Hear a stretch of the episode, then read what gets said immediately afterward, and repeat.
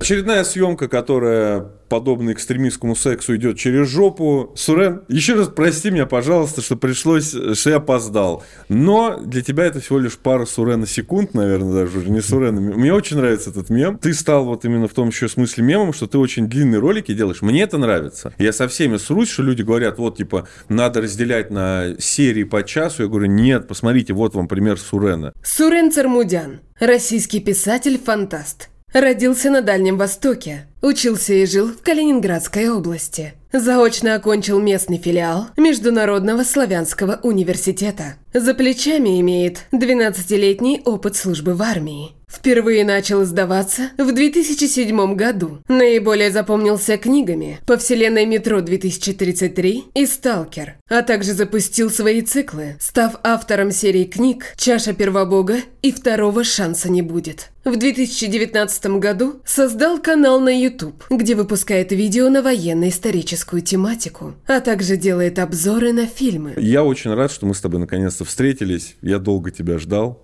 Ни одной девушки так не добивался, как встречи с тобой. Прекрасно. Начал словами экстремистский секс, потом Сурен. Зачем нужны женщины, когда есть замечательные армянские писатели? Да, кстати, об этом тоже сегодня Ой, хотелось началось. поговорить. Итак, э, давайте... Катерина, зачем ты нужна, если есть армяне? Ну, как сказать, там две дырки. Ну, ладно. Три, три дырки. Извините за эту шутку. Можно я пойду? Нет, ты уже вписался в движуху. Сурен, вы знали, на что шли. Мне вот интересно, расскажи, как ты работаешь над роликами? Потому что ты вот прям издалека начинаешь, и мне вот интересно, отличается ли твой пайплайн от моего? Тем более ты сам же и музыку пишешь для видосов. Так, балуюсь. Не, ну все равно звучит. Ну как я работаю? Хаотично. Берусь за какую-нибудь тему. Наверное, она мне будет интересна. Она меня в первую очередь должна сама заинтересовать. Я же не стараюсь, понравится ли это людям. Нет, это мне должно понравиться. И дальше начинаю читать про это. Все подряд? Стараюсь как можно больше найти. Угу. И потом а, как-то вот а. компилируешь, потом, собираешь. Потом, да, начинаю писать э, сценарий. Немаленькая часть этого сценария в финал не идет, так что mm-hmm. все могло быть еще дольше. А почему? Я бы и семичасовые версии смотрел, а... просто в пару заходов. А мне там уже что-то начинает казаться лишним. Ты долго работаешь над каким-то материалом, и, получается, долго ничего не выпускаешь? Нет у тебя вот, вот этой, знаешь, дофаминовой зависимости? Вот у меня бывает, я три дня ничего не постил, надо срочно сделать пост, иначе про меня все забудут. У тебя это днями исчисляется, у меня месяцами. Я такой, через три месяца, блин, я ничего не постил, надо бы ускориться. Ну, а тебе вообще пофигу на какую-то популярность и прочее? Поначалу как-то было там пятьдесят тысяч подписчиков, сто тысяч подписчиков. О, кру- круто. Вот сейчас двести с чем-то. И мне кажется, так, а больше, может, и не надо. Такая мысль. Я, кстати, помнишь, когда у нас с тобой первый стрим был, у тебя от своего отдельного канала еще не было. Да, это да, был да. канал «Перекресток миров». Да. Ну, было. Что за «Перекресток миров»? А, он был соведущим. Там канал вообще про вейпы, по-моему, был. Да. Было дело. В политическом сейчас плане вот ты себя на какой спектр относишь или вообще не думаешь об этом? О, еще как думаю. Меня выпустят потом отсюда? Да, конечно. Да нет, я отношусь совершенно нормально ко всем спектрам политических координат, кроме крайне радикально правого. Просто не надо быть мудаком. Самое универсальное правило, наверное. Да, ну просто тебя по большей части относят к коммунистам. Я всегда считал, что звание коммуниста надо заслужить, а левый... Ну да. А что нужно сделать для того, чтобы заслужить звание коммуниста? Не знаю. Наверное, если бы знал, бы заслужил. Так, может быть, можно уже сразу говорить, ну все, я коммунист, и все. А многие так и делают. Такие, я коммунист, а ты... И начинают мериться, у кого больше марксизм. Большинство делает немножко даже не так. Большинство говорит, я коммунист, а ты нет. Ну да. Угу. Да, постоянно, особенно меня в последнее время выписывают из левых, причем выпускают вот эти вот типа разоблачения, где, ну да, я где-то там обосрался в теории, допустим, ну что-то неправильно сказал и прочее, и они это выпускают, вот других коммунистов у меня для вас нет, хотя я и коммунистом себя не называл, я говорил, вот марксист, я рассматриваю через призму э, марксовских идей, насколько я их могу понять своим скудным умом, как устроен мир, все, это уже претензия, и все люди, которым я все время помогал, после моего удаления, сейчас вот просто начинают бесконечно, я уже просто устал, ну, по-моему, на Путина столько разоблачений нет, сколько на меня. Ну вот на меня хует, но я что-то вот выписываю из левых, но я что-то как-то обратно давно уже и не записывался, при этом продолжают выписывать. Я вот лично, когда вот мы общались с, с, с этими сынами монархии, вот один из наших собеседников говорил, я там вы, как бы не отношу себя к какому-то политическому спектру, просто вот говорю, как думаю, и все. Mm-hmm. Вот у меня то же самое. Какая вот кому, кому разница, где на вот этих политических координатах тебя поставить? Я вообще в этом плане больше сторонник теории подковы, что на текущий момент разделение на правых и левых, как оно было в девятнадцатом веке, сейчас оно уже слишком размыто. Большинство правых в их риторике есть какие-то моменты, которые принято относить к классическим левым аргументам, у левых то же самое. Кстати, да, нет ощущения, что все вообще просто смешалось, и я уже, я вот реально, я просто не понимаю. А я могу сказать во многом, почему это. Тут еще дело в том, что многие вот наши леваки, многие наши праваки, они не учитывают такую вещь, как исторический опыт. У нас, на секундочку, семьдесят лет был Советский Союз. Да.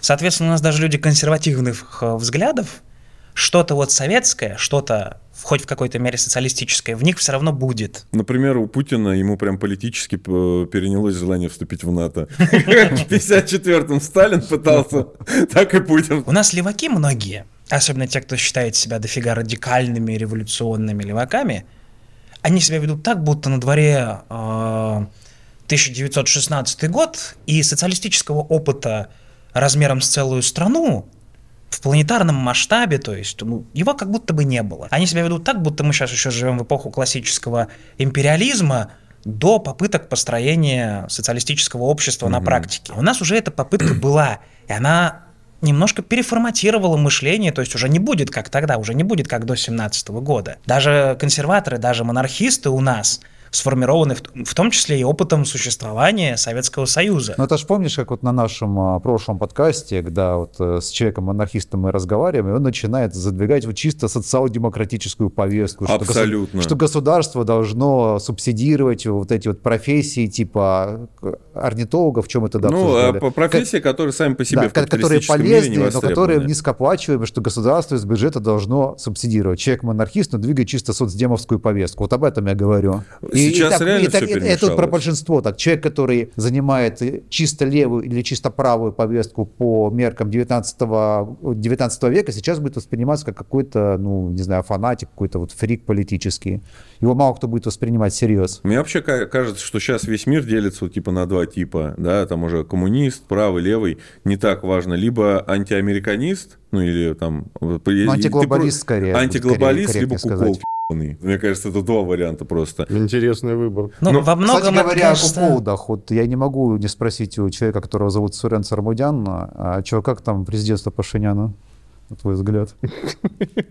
Интересно у вас вопросы ставятся. Не знаю, да, да пусть Пашинян говна поест, вот что я думаю. Ну, в общем-то, вот как и все. С первых же дней, как его увидел, этот лопоухий приведет республику к процветанию, о котором республика грезила еще там, я не знаю, в восемьдесят восьмом, наверное, году. Мне это всегда интересно было спросить у земляков, ребята, ну, особенно которые там тогда активно, когда еще Союз был, независимость, мы Великую Армению построили. Угу. Вы на карту смотрели. Грузия, Гамсахурди этот фашист там бесновался. Тут Азербайджан, с ними все уже на века. Кровная вражда. Здесь Турция, без комментариев, и Иран. И из всех соседей самые адекватные Исламская Республика Иран. Вы, ребят, понимаете, что вы со своей независимостью будете в жопе, если самый адекватный ваш сосед – это Иран? В данном случае, как я понимаю, вот это то, то, что произошло с Нагорным Карабахом, больше всего преференции Турция получит, которая, судя по переговорам, куда там они без турецкого посла, Азербайджан даже отказался ехать, там была какая-то ситуация. Главный бенефициар – это Турция, потому что они получают там, судя как я понял, такой нехилый торговый сухопутный коридор, который они смогут использовать, чтобы тоже бабки зарабатывать. Сюникский коридор. У меня вообще да. такое, я даже не удивлюсь, на каком-то этапе Армения независимая станет провинции турецкой, У, учитывая все эти поползновения этого нового, как его, султана у них там, да, были, восстановить Османскую империю. И, да, и вот Пашинян этот, ну, раз уж мы начинали этот разговор с куколдов, вот, вот, да. И вот он к этому и приведет. О том-то и речь, о куколдах. На то, судя по всему, и рассчитано все. Я не удивлюсь, если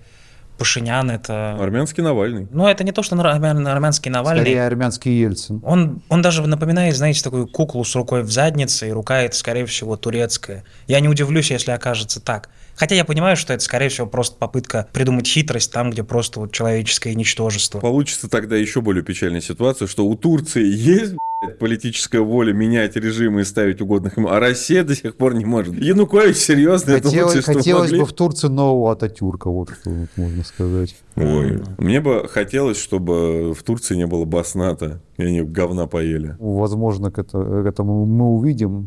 А вот это вот вопрос. Будущем. Не было же в современной мировой истории, да и вообще, в принципе, такого прецедента, чтобы убрать со своей территории базы НАТО. Такого же никто не делал. Насколько я знаю, Можно я считать... Деголь не пытался? Ну, Деголь попытался, и чем как бы это закончилось. И, и где сейчас Деголь, да? Можно ли считать базами НАТО вот французские военные базы в, в африканских странах, вот типа ну, Нигера? Да. Ну, вот, вот тебе прецедент. Вот их оттуда выгоняют. Но все-таки... Из Мали вот до ну, этого. Ну, слушай, это не Америка. Можно ну, забить ну, болт на Францию. Слушай, Америка уже... Францию, а, когда есть, был захват Суэцкого подожди, канала. Есть, был, был бы прецедент. База НАТО на территории России в Ульяновске.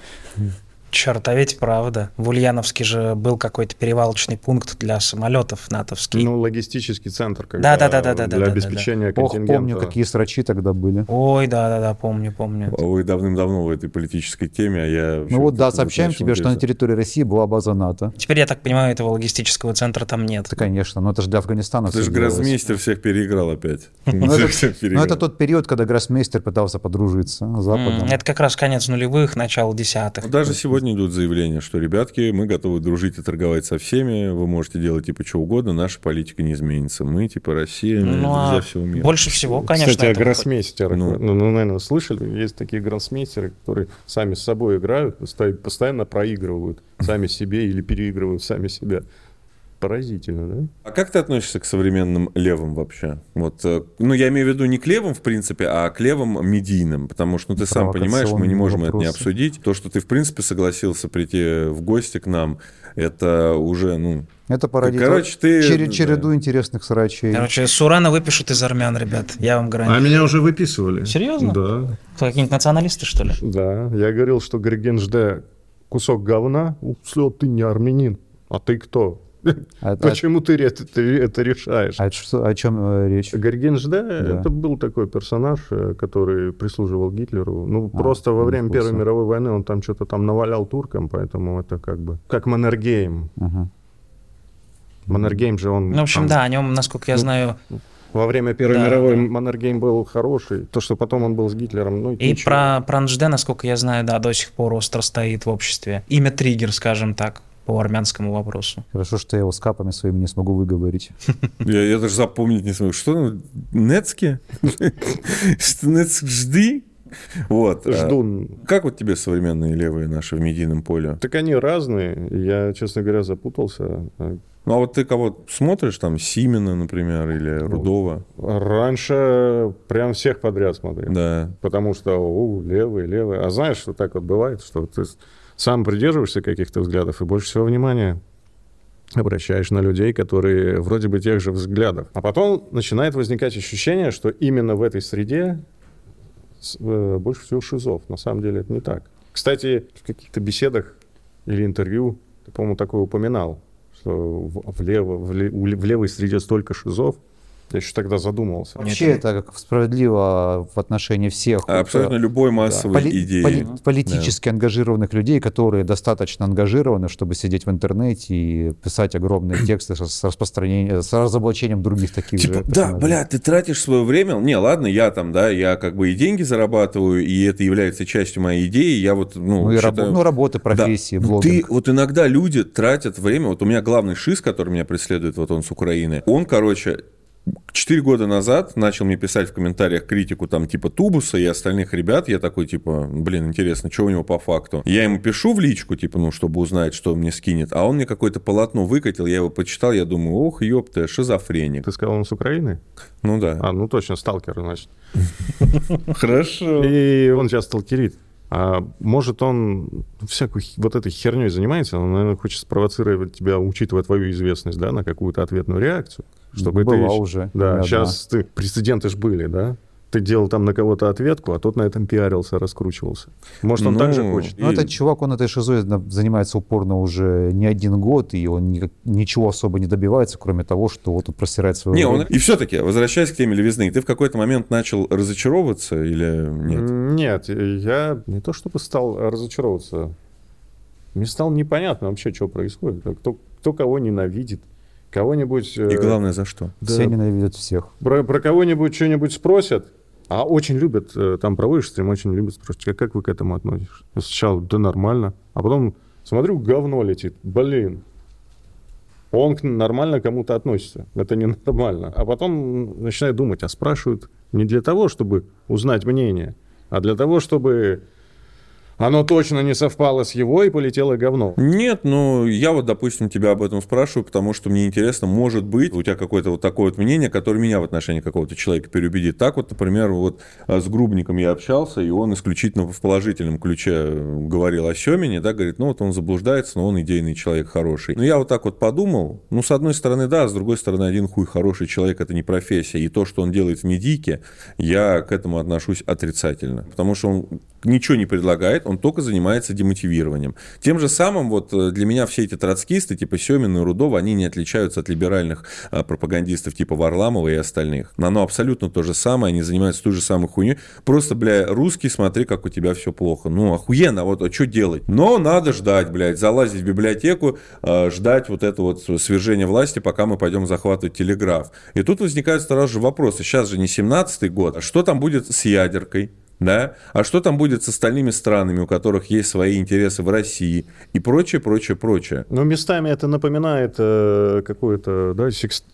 секстанство. Сектанство. Вот а, мы тоже об этом. А потом поди докажи, что марксизм — это не религия, когда, ну, вот придет вождь, ну, как у тех Второе там Бандера придет, Христа. Порядок наведет, у этих МЖД придет, порядок наведет, да. У этих придет какой-нибудь внезапный Ленин. Причем и, это... и вот тогда все свершится. Как это должно произойти? Это абсолютно магическая вера, потому что у них такой тезис, что становится все хуже и хуже. И вот когда станет совсем плохо, все станут коммунистами.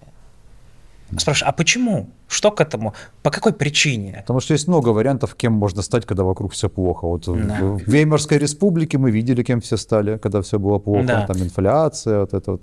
И когда просто пытаешься с ними об этом поговорить, выписывают из армян. Почему тебя, Джон? Ты будешь не армянин. Для тебя? Меня уже выписывали из русских и из хохлов. Причем хохлы из хохлов, русские из русских, потом хохлы из русских, русские из хохлов. Бесконечно с каждым может быть, лишь бы был повод тебя откуда-то выписать. Это все такое понятие, политика идентичности. Предлагаю всем записаться в, в Моссад, если вы понимаете, о чем я. Ирина, попросишь у своих там? Хорошо. Раз уж нас выписали... Ну да. Куда еще идти? А вот мне интересно, люди, которые сеют вот эту вот вражду, хотя при этом мнят себя лидерами, ну, такого вот, ну, или воспринимаются общественностью как лидеры такого движения, а как вот они будут договариваться со всеми остальными? Мы с Семиным дружили. Я прямо считал, что мы дружим. Мы там бухали, встречались и прочее. Когда я ему написал, скинул свой фильм, спросить мнение, он мне ничего не ответил. Но я подумал, у человека нет времени. Потом Это как... После, ну, Донбасс. Донбасс, да. Потом он просто начинает меня публично хуй. Ну, типа, окей, это ок, но мы же с тобой, типа, лично в хороших отношениях. И я просил тебя, ты мог мне высказать мнение до публикации, я бы рассмотрел твою критику и, может быть, где-то поправил, может быть, где-то что-то добавил. Так еще потом оказывается, что хуесосить его он начал, даже не смотрев. Говорит, ну, мне что-то сказали, я там промотал, вот он потом на стриме отвечает, и мне, типа, было неинтересно. Это, э, он призвал объединяться за Розу Люксембург, да, хотя у меня там цитата просто была, социализм или варварство. Не является ли тогда Константин Симин вот этим самым Джо Байденом, который, Блинкен, едет там договариваться с Си Цзиньпином, а тот такой, да пошел этот все, этот диктатор сразу же. И тем самым все дипломатические усилия сводят на нет. Вот как такой человек, в принципе, способен, не умеющий договариваться, не договороспособный, способен, в принципе, заниматься политикой? Вот мне просто интересно. Он же способен быть только тираном. Получается, что вместо того, чтобы нет, там... Нет, но если бы он был Сталином, это было бы неплохо. Ну, Сталин вообще не был тираном. Вот, исходя из его речей, исходя из того, что я почитал, у Сталина была очень либеральная не, ну, политика. Да. Ну, он просто вот, ну, вот если посмотреть э, фильмы там о Сталине, типа Пивоварова и прочее, да, тиран. Но когда ты начинаешь читать выступления, мы пытаемся договориться с США. Даже после Второй мировой войны, где США себя проявили-то как уже когда начался раздел Кореи, где было понятно, да, чем США собираются заниматься и какую мразотную фашистскую политику они собираются вести и быть мировым полицейским, Сталин все равно говорил, если вы нам предоставите кредиты, мы возьмем, мы будем развиваться. Но там был этот посол, он типа сказал, что э, мы не должны поддерживать Советский Союз, потому что у них неправильный режим, и граждане должны быть за это ответственны, они должны нести ответственность за коммунизм. И поэтому финансирование не дали, и в итоге Советский Союз все своими силами отстаивал. Мама. И вот как вот, в принципе, Семин или Рудой, которые везде себе находят врагов, как они, в принципе, способны договариваться на политическом поле были бы? Что забавно, Семин-то после бегства Рудова от мобилизации, он же записал стрим, где призвал всех с Рудым не сотрудничать, потому что это теперь зашквар.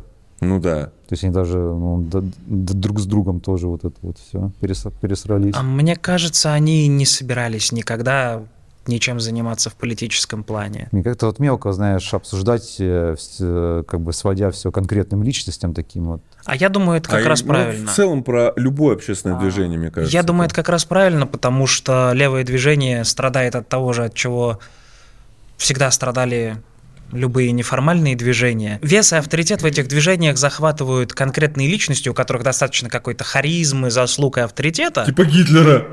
Ну, не поверишь, факту, да. да. И эти личности свои задницы... Сейчас, блядь, депутат Бондаренко, пожалуйста, это не оправдание нацизма. Он же мне предъявлял, говорит, я на Соловьева написал заявление за то, что тот сказал, что Муссолини был харизматичным политиком. Говорит, он в фильме всем это сказал, это реабилитация нацизма. Написал заявление. И, в общем, когда такие люди авторитетные, харизматичные... Как Муссолини, например.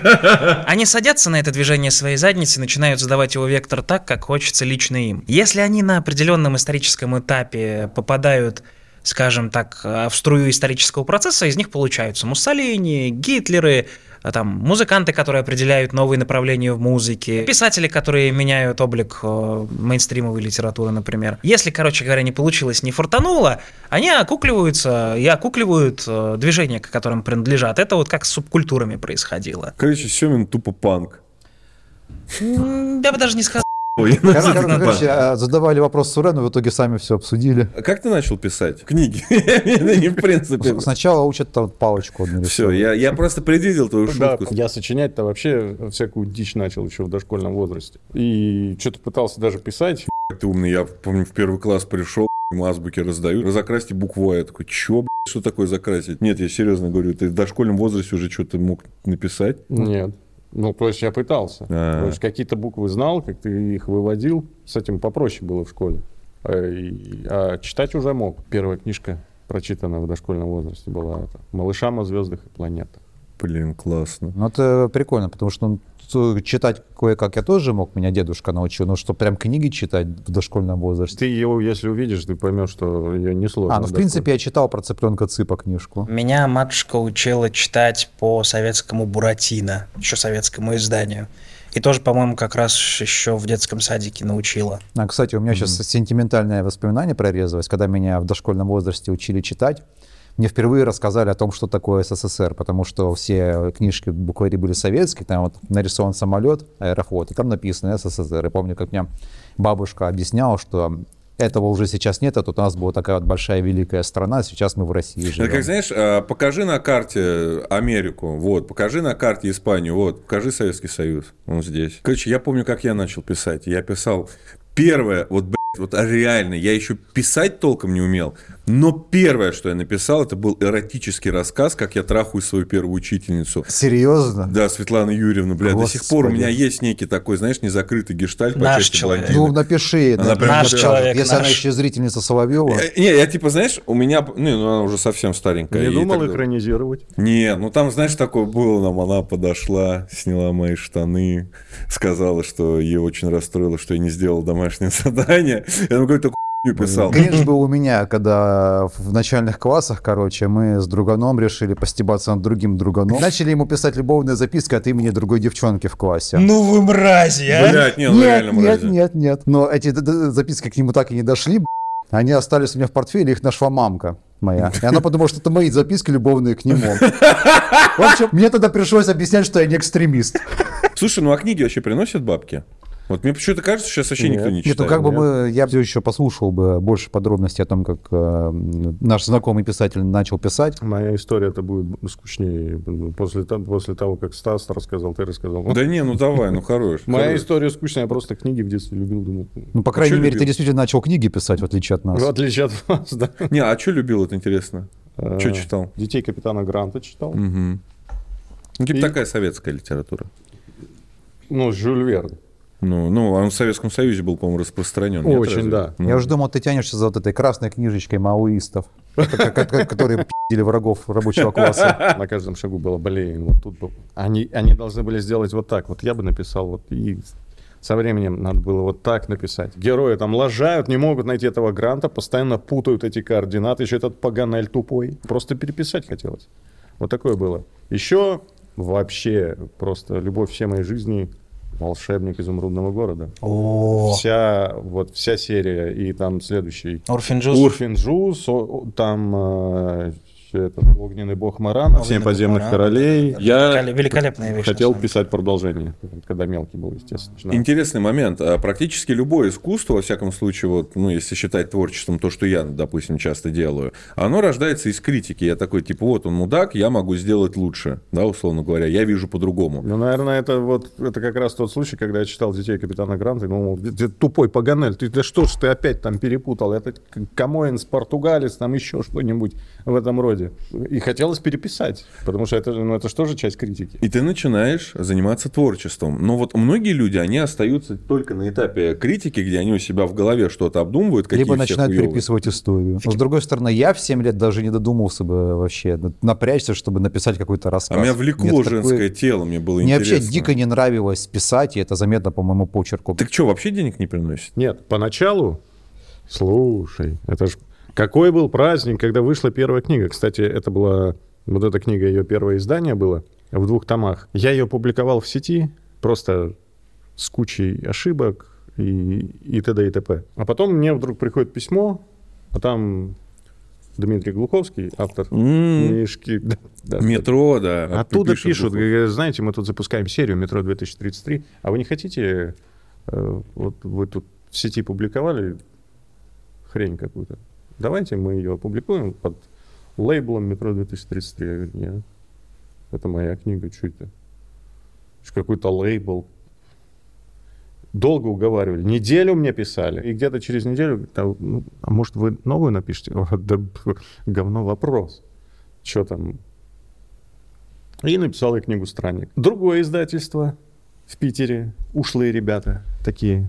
Так, что-то, что-то они пронюхали. Так, эти... серии «Метро», мега популярного и раскрученного Дмитрия Глуховского, будут издавать вот этого автора книгу «Странник», надо в тот же день выпустить. И они выходят, издадим, все. А я был военнослужащий, контрактник, главстаршина контрактной службы. И тут мне приходит аванс за «Странника» и аванс вот за это. Сколько? Короче, в общей сложности это было больше, чем я за год на службе.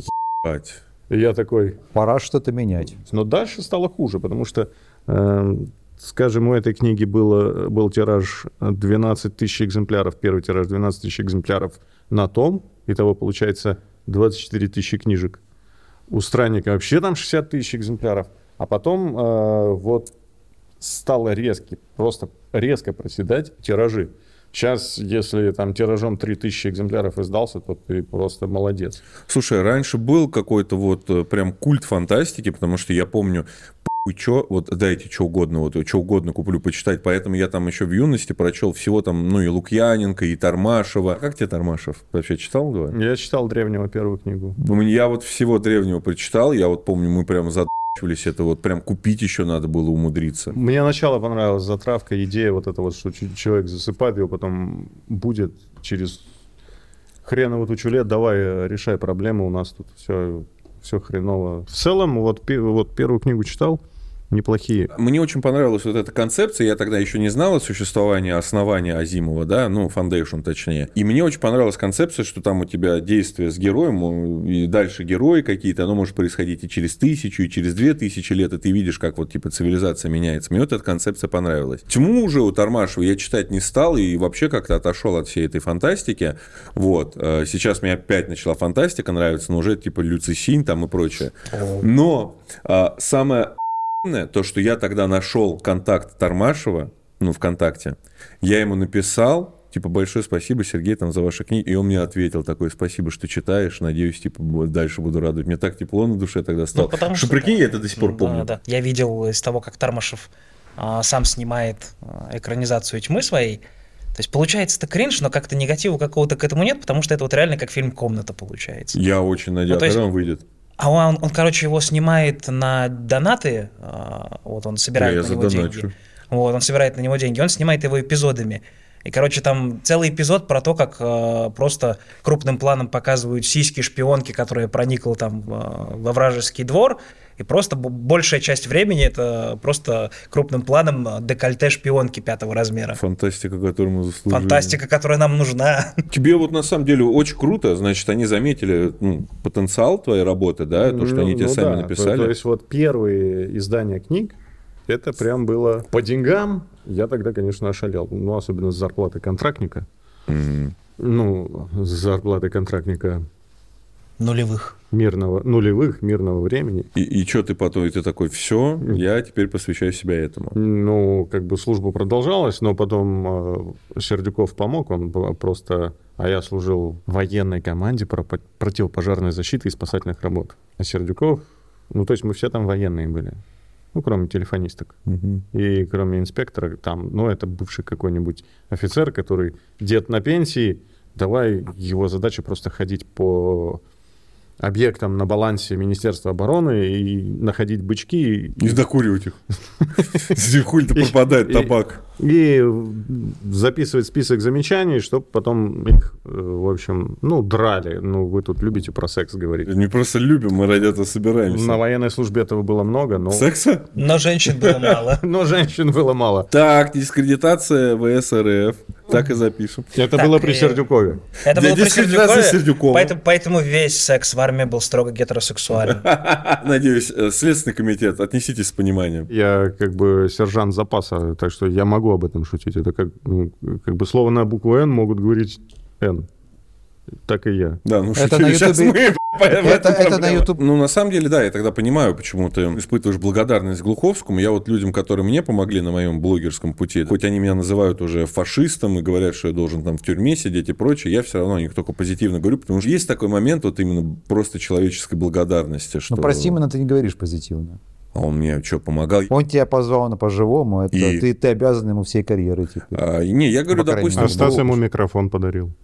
Разве? Ну, нет. Ты много кому чего дарил в то ну, время, да. возможно. Ну, то есть, вот реально я замечаю, что интерес, в принципе, к книгам, он падает, потому что появилось намного больше вот развлечений еще, да, и поэтому читать люди, ну, начинают меньше. Ну, мое сугубо личное ощущение. Во всяком случае, я вижу, как книжные магазины закрываются, что такого ажиотажа нет уже. Тут, может быть, дело еще вот в чем. Но это, как обычно, совокупность факторов. Тут может дело быть еще... в том, что вот такие книги, я имею в виду не книги такого замечательного автора, а бумажные, уже как-то не котируются, потому что с собой можно взять... Это ну, правда. Вот я как раз один из тех, кто предпочитает электронные читалки. Нет, я тоже предпочитаю электронные, но мне очень ну, нравится, что вот у меня есть теперь вот такое иногда издание, изредка, подписанное лично. Иногда автора. Изредка все-таки хочется бумажную купить. Моя любимая цитата Стэна Ли, что сиськи прекрасно выглядят на экране, но лучше бы я держал их в руках. Также и комиксы. Ну, базированный был дедушка. А, слушай, чё? По поводу комиксов, наверное, согласен, потому что комиксы читать на читалке или на планшете, это совершенно не то. Я вот «Майора Грома» никогда читать не могу. С другой стороны, мне почему-то комиксы стало ну, как-то вот, я не знаю, мне на буквах сконцентрироваться проще, чем на картинках. У меня почему-то вот блоки. Да, книги.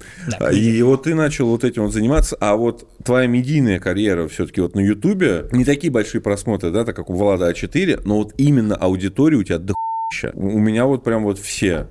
с кем я общаюсь, они вот прям смотрят, обожают вот твои ролики. Мне, кстати, вот про «Отряд семьсот тридцать один» очень понравилось. У тебя вот есть своя я, фишка. Я, кстати, его оцениваю не очень хорошо, потому что после «Отряда семьсот тридцать один» в комментариях: «Ну, мало было им двух атомных бомб». Кому, блин, серые Си, что ли? На него упали эти ну, атомные бомбы? На комментарии бомбы. Ориентироваться — это такое сильное. Ну, нет, я... Нет, ты прав. Но, блин... Ну, сука, осадочек остается. Осадочек, да. да. Я, но я вот в определенный момент понял одну важную вещь, что если тебе нужен какой-то комментарий о, допустим, качестве картинки, то ты должен не на комментарии смотреть, а на людей из круга твоих знакомых, которые в этом разбираются. То есть я, когда там еще только мы начали с тобой, Стас, общаться, я mm-hmm. лучше пошел бы там у тебя спросил бы по поводу картинки, хорошо или нехорошо. Я хорошо. бы соврал, чтобы ты не превзошел меня. У нас с тобой знакомство началось с того, что я тебя спросил, написал про курс актерского мастерства, ты начал засирать мою картинку и говорить, давай лучше у меня сниматься. Это, кстати, очень хороший порыв, потому что, я так понимаю, тебе понравилось, и ты просто сразу предложил... Не, мне ты предложил да. подтянуть техническую сторону, я считаю, это нормально.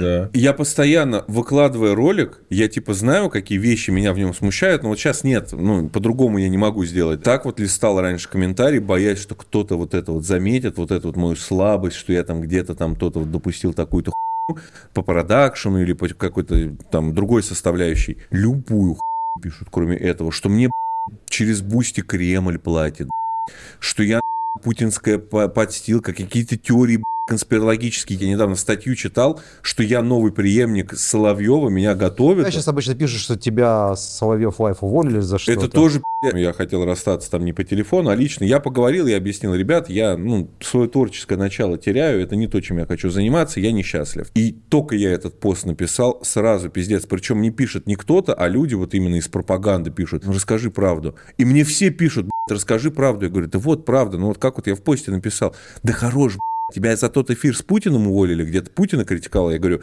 нет, после этого еще один эфир был. Ну, значит, до них только дошло, блин. Ну, это же реально ну, за Стас, это. Стас, не может быть, что ты просто как-то по-человечески что-то у тебя было, ты по-человечески как-то расстался. Сейчас появится новая херня. Типа, угу. Сурен пошел к Стасу только после того, как Стас уволил Соловьева. Нет, я тебе гарантирую, что будет другая херня. Что они сделали с Суреном, каким образом они его затащили, посмотрите. Сурен, моргни два раза, если ты заложник. Вот он сидит такой закрытый, он не хочет с ним. Я знаю, что будет. Я знаю, что будет. Это то же самое про Майснер вот это писали. Да, будет такое, что Сурен своим могучим сарказмом, у тебя, кстати, отличный сарказм, а, Сурен да. уничтожил и переиграл Жо Жоржика. Джо лестью задобрил Сурена, сказав, что у него отличный сарказм. Короче. Не, у, у Сурена, правда, отличный сарказм, и еще мне очень, кстати, нравится твой э, язык. Я имею в виду, я имею в виду литературный язык. Я имею в виду тот язык, которым ты пишешь свои книги. Ну, знаешь, если бы не было... Никакого экстремизма. Если бы не было всех вот этих прелюдий, там, про вот эти шутки про экстремизм, про вот эти... Звучало бы нормально. Да, никто бы не поржал. Но после всего, что было, да, значит, ты подбирай Язык. выражение сразу. Окей, окей, мне нравится, как Сурен пишет. Потому что у меня большой пунктик, у меня большой пунктик писателей, которые лет на пятнадцать, там, десять-пятнадцать лет старше меня, я так понимаю, у нас как раз разница в возрасте примерно такая, они обычно пишут языком, который мне неприятно читать. То, как Сурен пишет, чтобы избежать слова «язык», вот, мне нравится, это правда. Вот. Я не хочу льстить, потому что я не умею льстить, я просто говорю, что думаю. Спасибо. Топ комплиментов девушке, вот, которые я запомню и использую обязательно. Топ комплиментов армянину. Давайте поговорим про культуру, потому что все-таки хотелось бы с вами это обсудить. Да. У всех ощущение, что реально российская культура поднимается с колен, или это просто совпадение, что после СВО такое количество я ебаю сейчас российских спасибо, сериалов. Спасибо Верхнему Ларсу за рост качества российского культурного контента. У меня это есть вот такая то, что теория. Мы с Кучерой сейчас обсуждали, да. как раз пытались раскрыть этот вопрос. Вот я вот склоняюсь к тому, что, во-первых, у нас сформировался альтернативный кинопродакшн, который независимо от вот этой уже состоявшейся бумерско-скуфской тусовки, где все, все друг друга знают, друг другу подкидывают контракты mm-hmm. от государства, от телеканалов федеральных.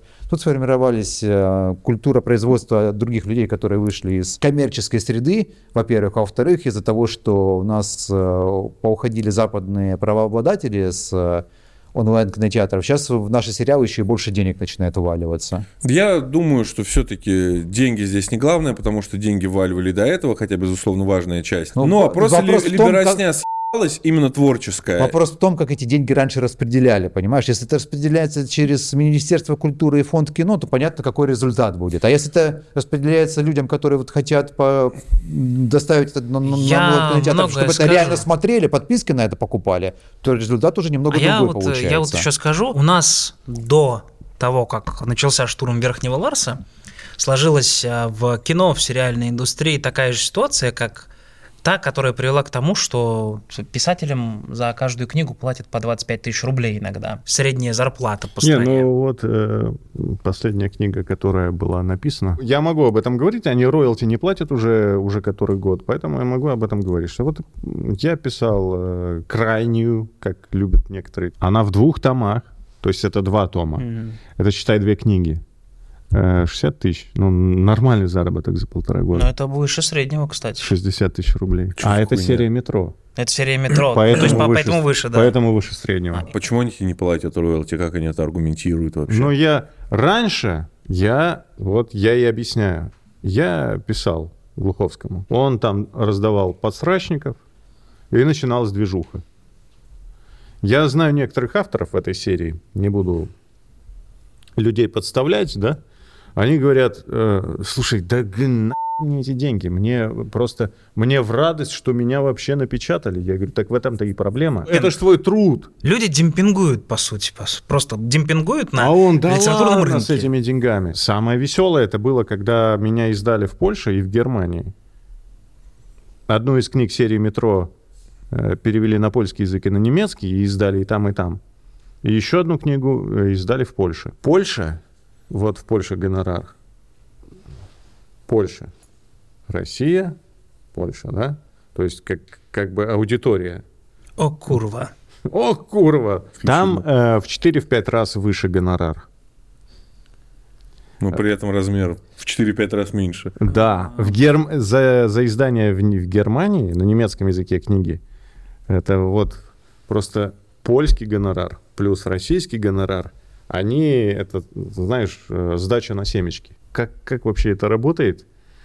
Ты, наверное, хочешь меня спросить, а я не понимаю. Надо отдать должное Глуховскому, что, обращаясь к нему с какой-нибудь проблемой, он вообще не заставлял себя очень долго ждать. Пара дней и начинают, начинают шевелиться.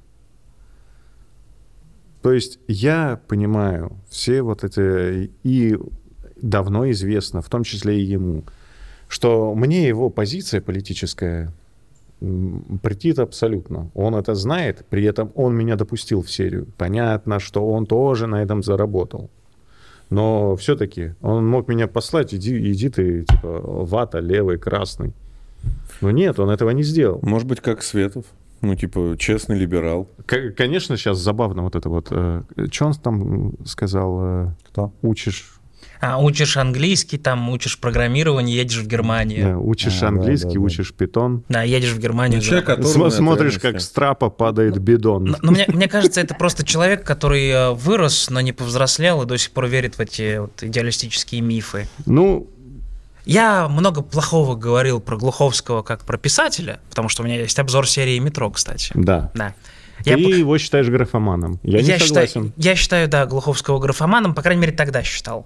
Потому что, когда я читал вот текст «Метро две тысячи тридцать три», это чисто вот графомания. Я даже не помню, о чем Я, к сожалению, не читал продолжение, может быть, я... Я продолжение тоже не читал. Да. Мне... Может быть, я изменю потом свое мнение, если, например, меня попросят продолжение там обозреть. Я бы не сказал, что он графоман. Я понимаю, что ты иного мнения, ну, это у вопрос. Меня вот, у меня сложилось такое впечатление, это субъективно, но у меня оно, оно сложилось. Ну, может, да. Да, и я субъективен да. в этом вопросе, потому что... Кстати, помнишь, как я, когда делал обзор на «Метро», писал тебе, что, мол, я предупреждаю, если что, если что, можешь от меня там отрекаться. Мы тогда еще в одном чате сидели. Да, вот. Зачем? Если что, там отрекайся от меня, если там кто-нибудь будет спрашивать, почему ты дружишь с тем, кто зазирает Глуховского. Ну, Дмитрий Глуховский всегда топил за свободу слова.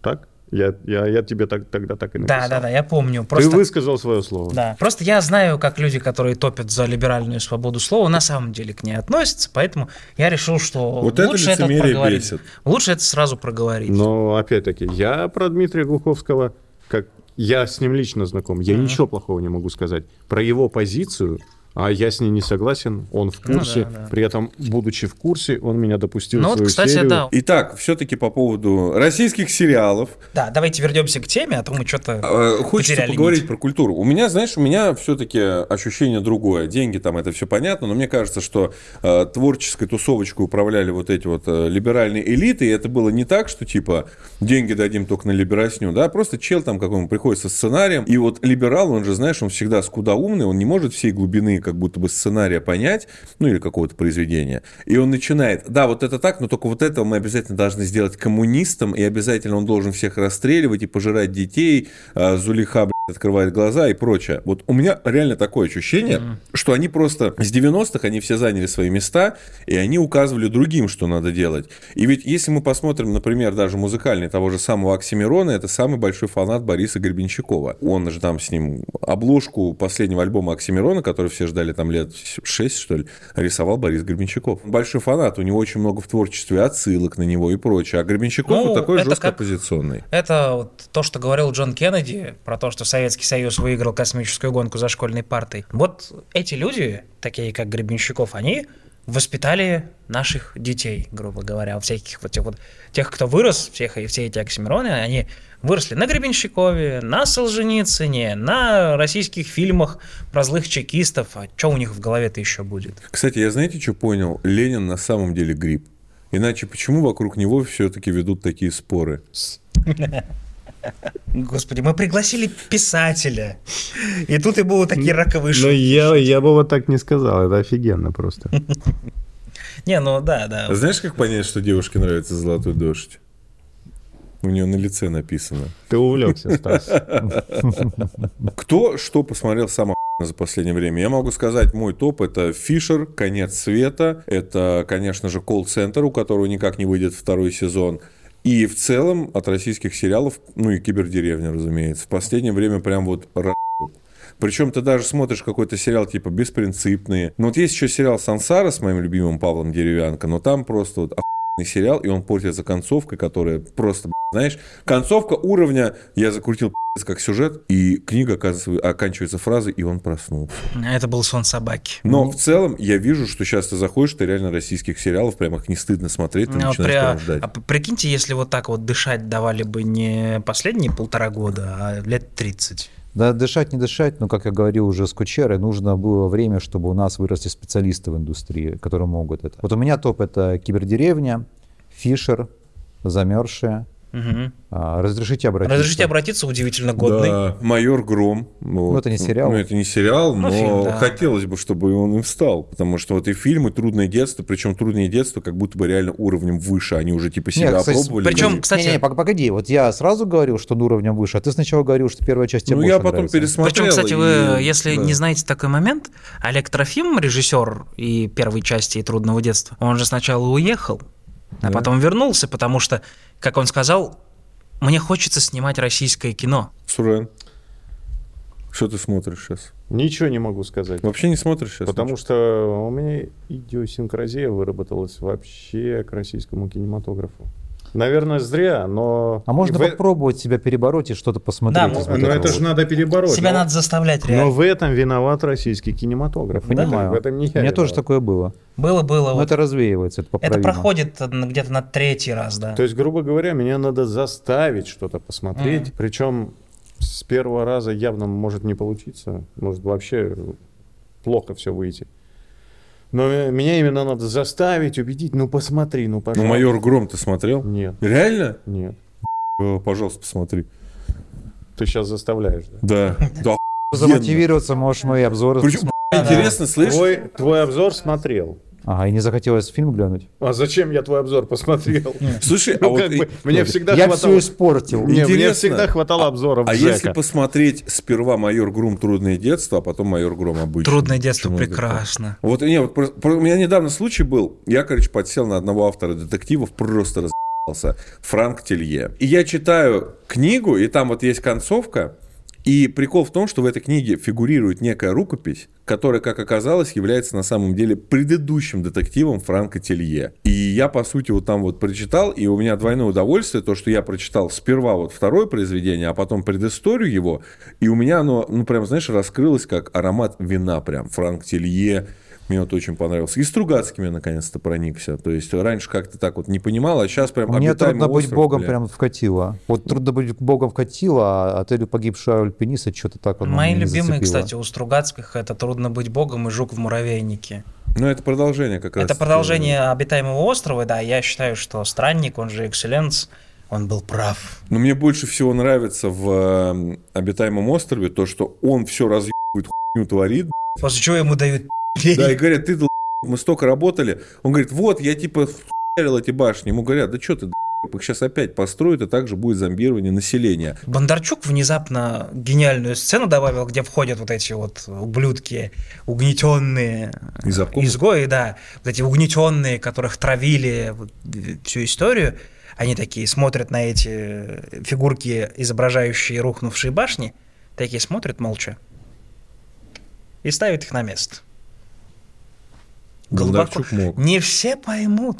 Мне, кстати, многие засрали фильм, а мне понравился. Мне, мне плевать, что танк розовый, тем более это не танк. Ну, да. Я вот смотрел, был подростком, когда он только вышел, мне вот танк не напрягал розовый. Единственная меня... проблема это в том, что вот они сделали хорошие сцены, но не собрали из этих хороших сцен хороший фильм. Меня больше всего умораживало это... набор, набор вот, э, фрагментов из клипа. Потому что Федор Бондарчук начинал с клипов. Да, он клип ну, найдет. Почти все начинали с клипов. Да, да. Вот, там ну, ребят, главная проблема этого фильма была в том, как там отыгрывали главного героя. То есть, если в оригинале, в, оригинале, в первоисточнике литературы он, допустим, улыбался, потому что не понимал языка, чтобы показать дружелюбие. В фильме он постоянно улыбится, как какой-то умственно отсталый. И это, это проблема режиссуры, потому что как бы Василий Степанов, актер, он как бы... Его просто с улицы практически взяли, потому что ну, молодой начинающий парень, по сути, просто модель. И за его карьеру обидно. За его карьеру парень пытался суициднуться, потому что ему... Реально? Он пытался суициднуться, потому что роли просто, ролей просто не было, его никто не звал. Плюс его возненавидели, потому что возненавидели фильм. Испортил Стругацких, да. Ну вот бывают, вот на самом деле, люди в этом плане безумно жестокие. Просто вот те картинки помните, на экране, они кажутся... Ну, типа... Помните, как... Э- парнишку затравили, который играл молодого Энакина Скайуокера в приквелах «Звездных войн». Да. Он в итоге в тюрьму Пар- парень, парень в итоге получил шизофрению. У него медицинский диагноз шизофрения в итоге. А, а потому что, знаешь, вот отношение людей к нам вот такое, оно специфическое. Я вот люблю свою аудиторию, но вот я на концерте, когда напился, ко мне вот там вот я видел, что... Ну, я обещал со всеми сфоткаться, и когда я фоткался, вот было моментами какое-то такое потребительское отношение. Ну, я хуй знает, как я это чувствовал, поэтому я просто, ну, я нажрался и начал орать, кому тут фото с обезьянкой, подходите ближе. Когда какую-то медийную личность в просоциальном плане овеществляют, по сути. То есть, да, вот для некоторых людей ты как...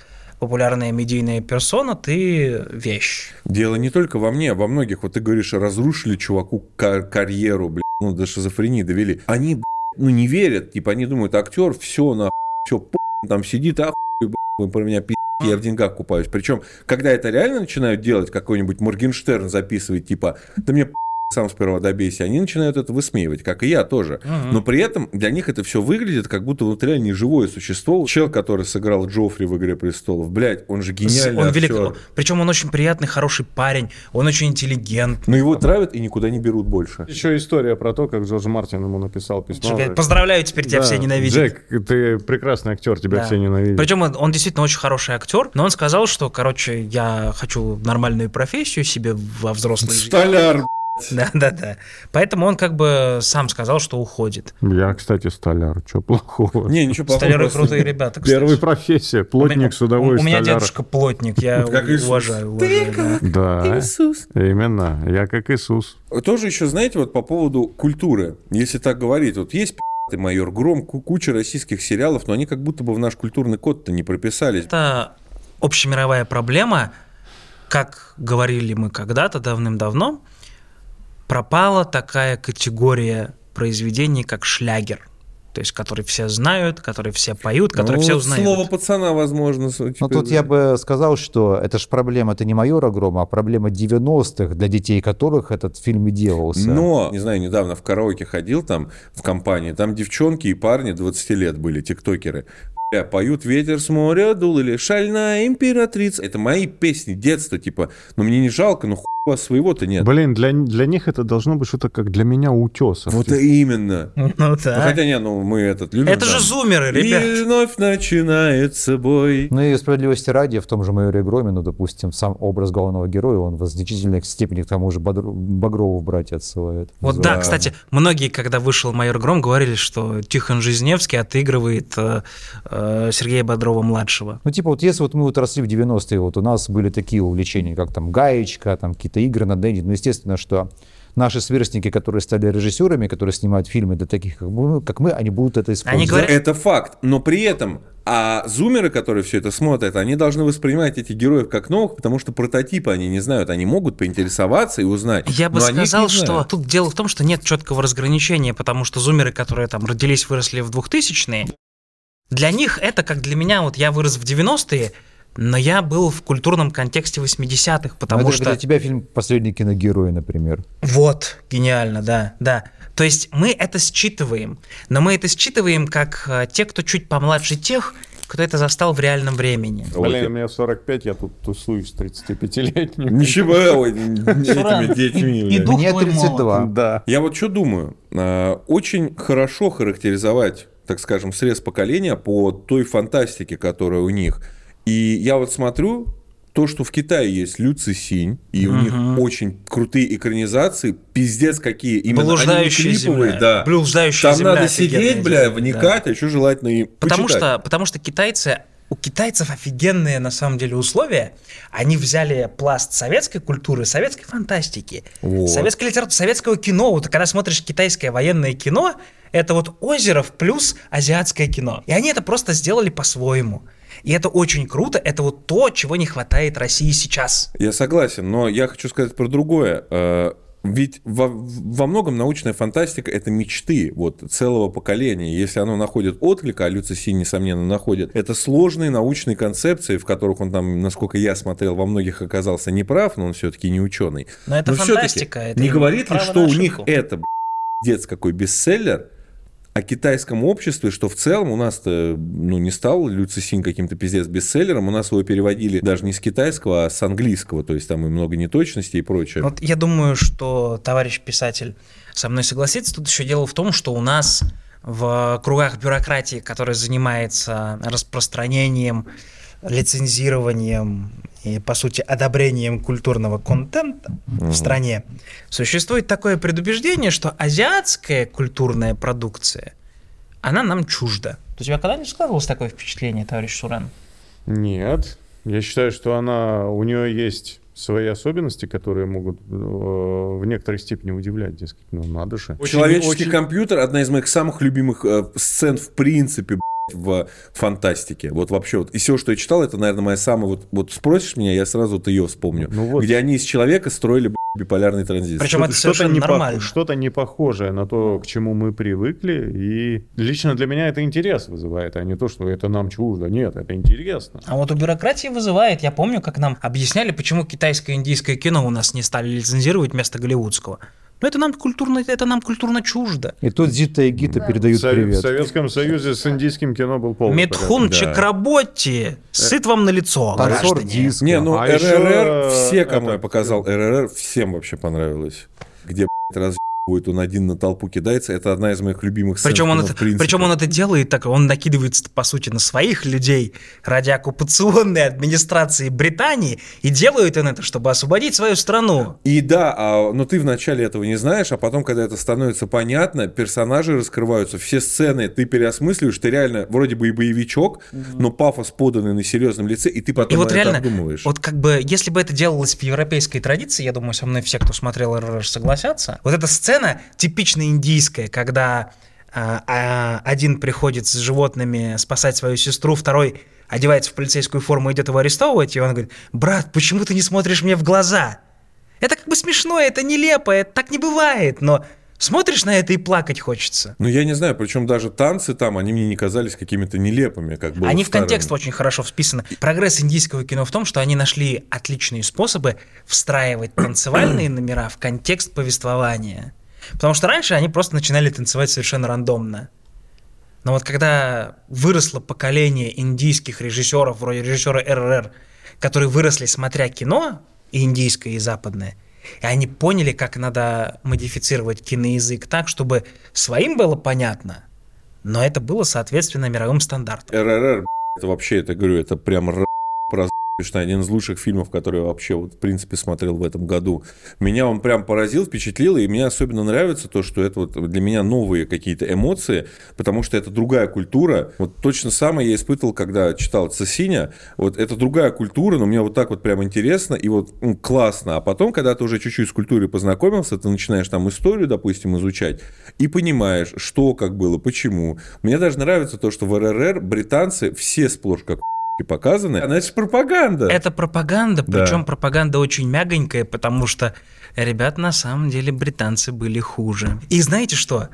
Отдельно меня веселило, что британского вот этого генерал-губернатора играет лучший просто каратель из комиксов Marvel, перенесенный на экран. Очень жалко, что Рэй Стивенсон, который сыграл этого английского губернатора, он, к сожалению, скончался недавно. Титпула?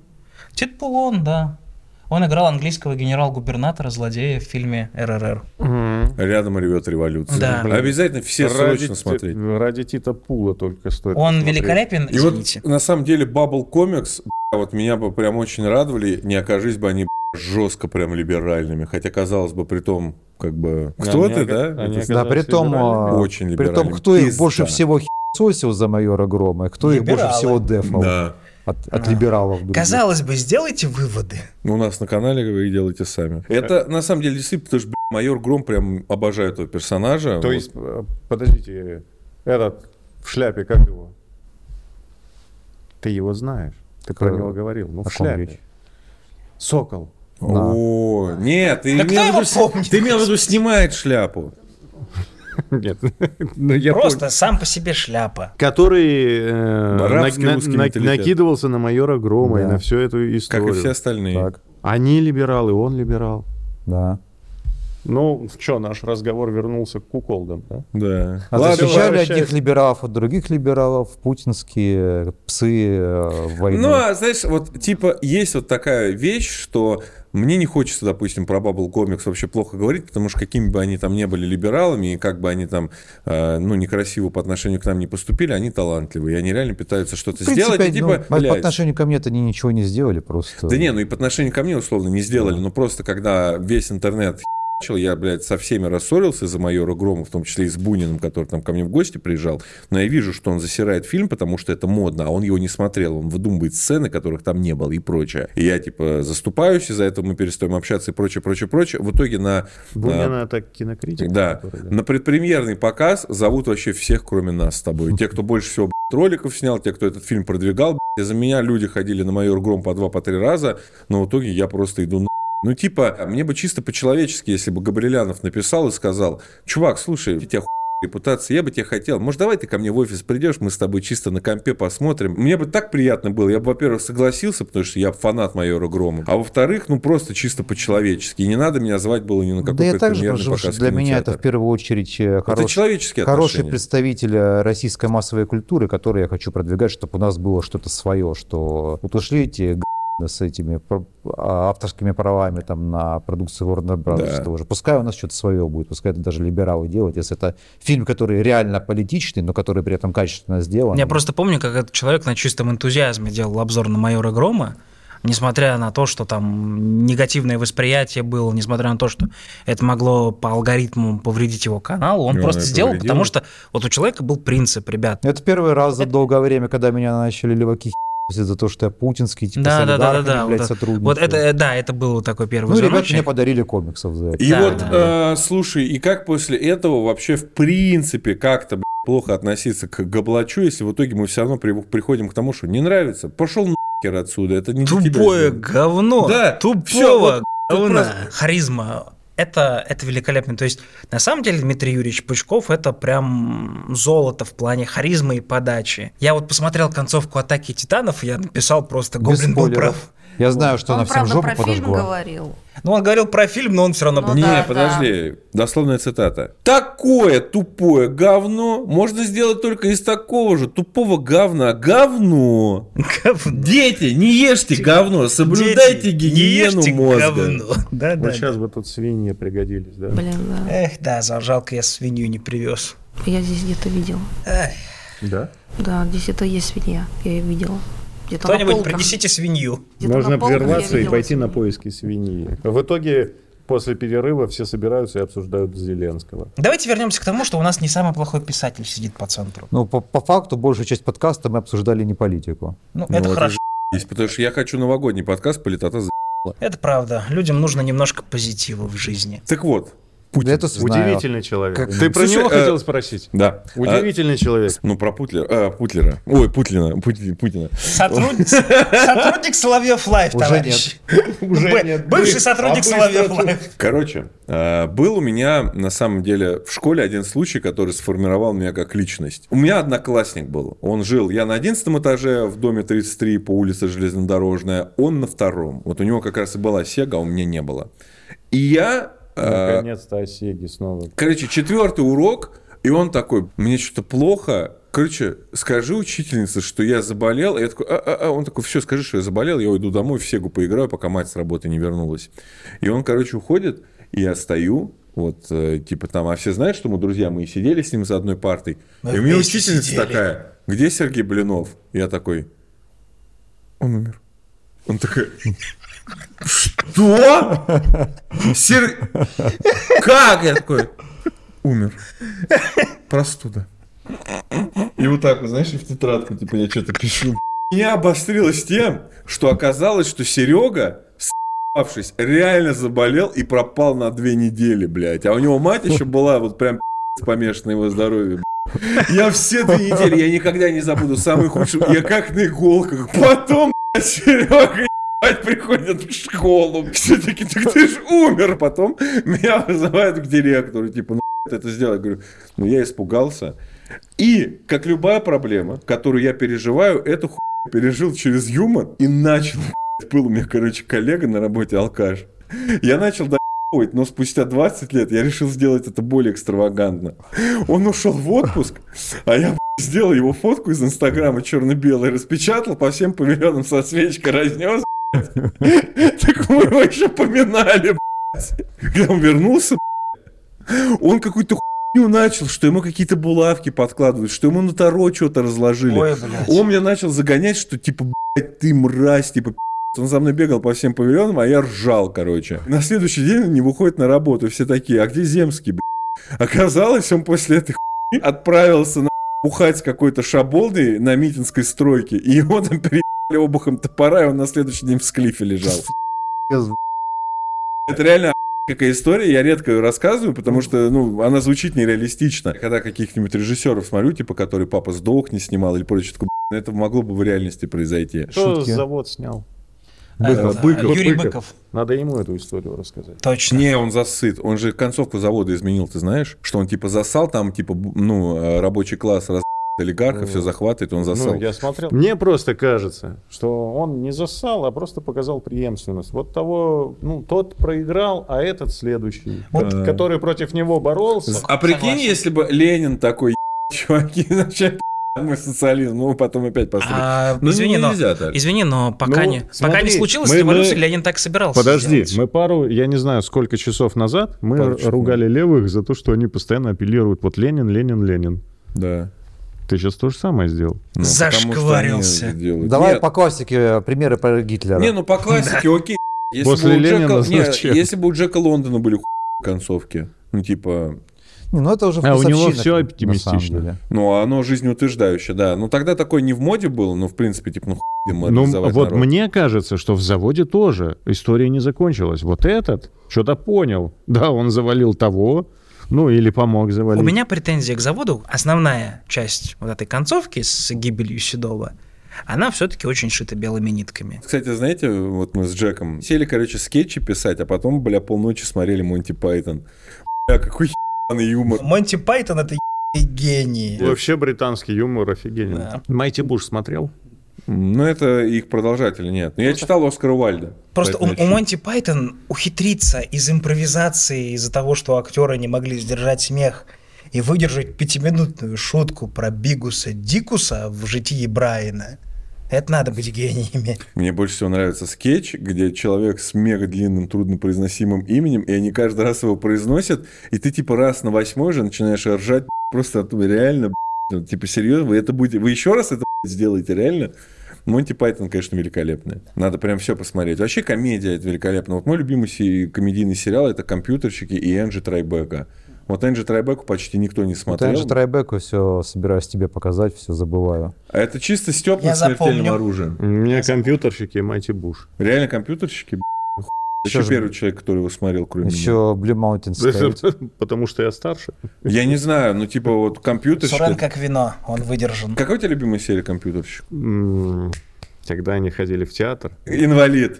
Я инвалид. Я инвалид. О, посмотрите, у кого-то отказали ноги. Так вы, ирландские ублюдки. Блядь, мне уже смешно. Короче, в чем цимис?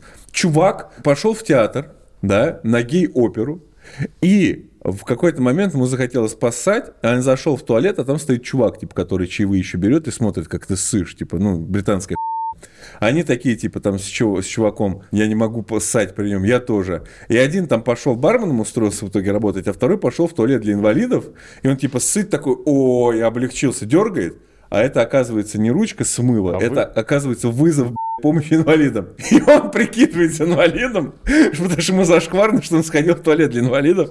И там прибегают все такие, о, боже, сэр, что случилось? Он такой, я инвалид, сэр, мы видим, где ваша коляска. Ее украли! Кто? Кто украл? Рыжий, бородатый. Не-не-не, какой-то ленивый ублюдок.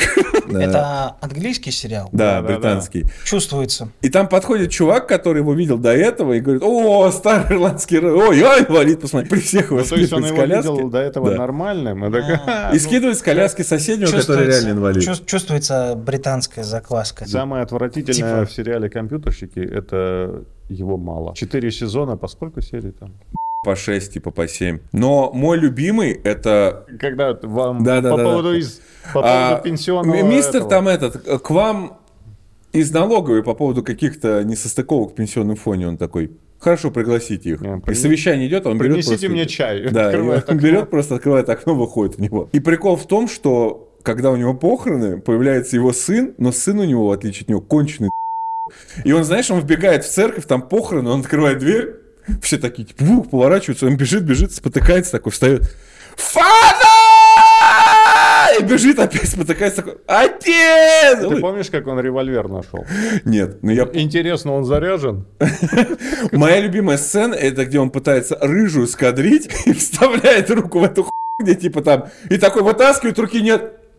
Она ржет, типа, она думает, он кадрит, он такой, а-а-а! Она такая, уже, понимаешь, что не смешно, следующая сцена, они едут уже в больницу, а-а-а! И он такой, это лучший комедийный, я его раз пятьсот смотрел, вот чисто я вот... Англичане, господи, британцы, иногда они умеют пошутить, это правда. Я гэги из «Компьютерщиков» вставляю чисто, потому что я по ключевому слову помню каждую шутку, но больше всего я люблю этого, как я стал Готом, я любил Cradle of Filth, бля, помнишь, еще мы так... Вот. Фуни фаги. Вот он как раз в «Майти Буш». Да, я знаю. Номер, номер, ну, номер вы, один, наверное, вы не номер про, два. Вы мне продали «Компьютерщиков». И «Майти Буш» купи. Хорошо, хорошо. Дешево отдам. Окей. Ну и российский сериал «Конец света», вот с персонажем, вот, у которого голова по, в жопе. По, по поводу «Майти Буш», вы же писателя пригласили, там есть сцена, когда один из этих двоих главных героев пытается писать книгу, а второй... И не, он э, на печатной машинке пытается печатать книгу и слышит вот этот... Ветер. Подходит, закрывает форточку, садится, ну, мешает звук ветра. Продолжает дальше печатать. Опять ветер. Ну, он такой, ладно, закрывает дверь. Дальше печатает звук ветра. Что такое? Может, может по радио? Выключает радио. Все равно. Он только садится, снова возобновляется звук ветра. Он смотрит на этого своего друга, который, который год из «Компьютерщиков». Mm-hmm. Тот такой, я умею изображать звуки природы. И этот его кореш на него смотрит. Можешь туман? Я помню писательскую шутку. Один, по-моему, последний на данный момент, на данный момент фильм Фрэнсиса Форда Копполы, который зарабатывает на своем винограднике, снимает инди-кино сейчас. Завидую мужику. Великолепный дед. Он снял фильм... Коппола? Коппола, да. Племянник у него хороший. Племянник у него великолепен, очень его люблю. Особенно в «Укусе вампира», блядь.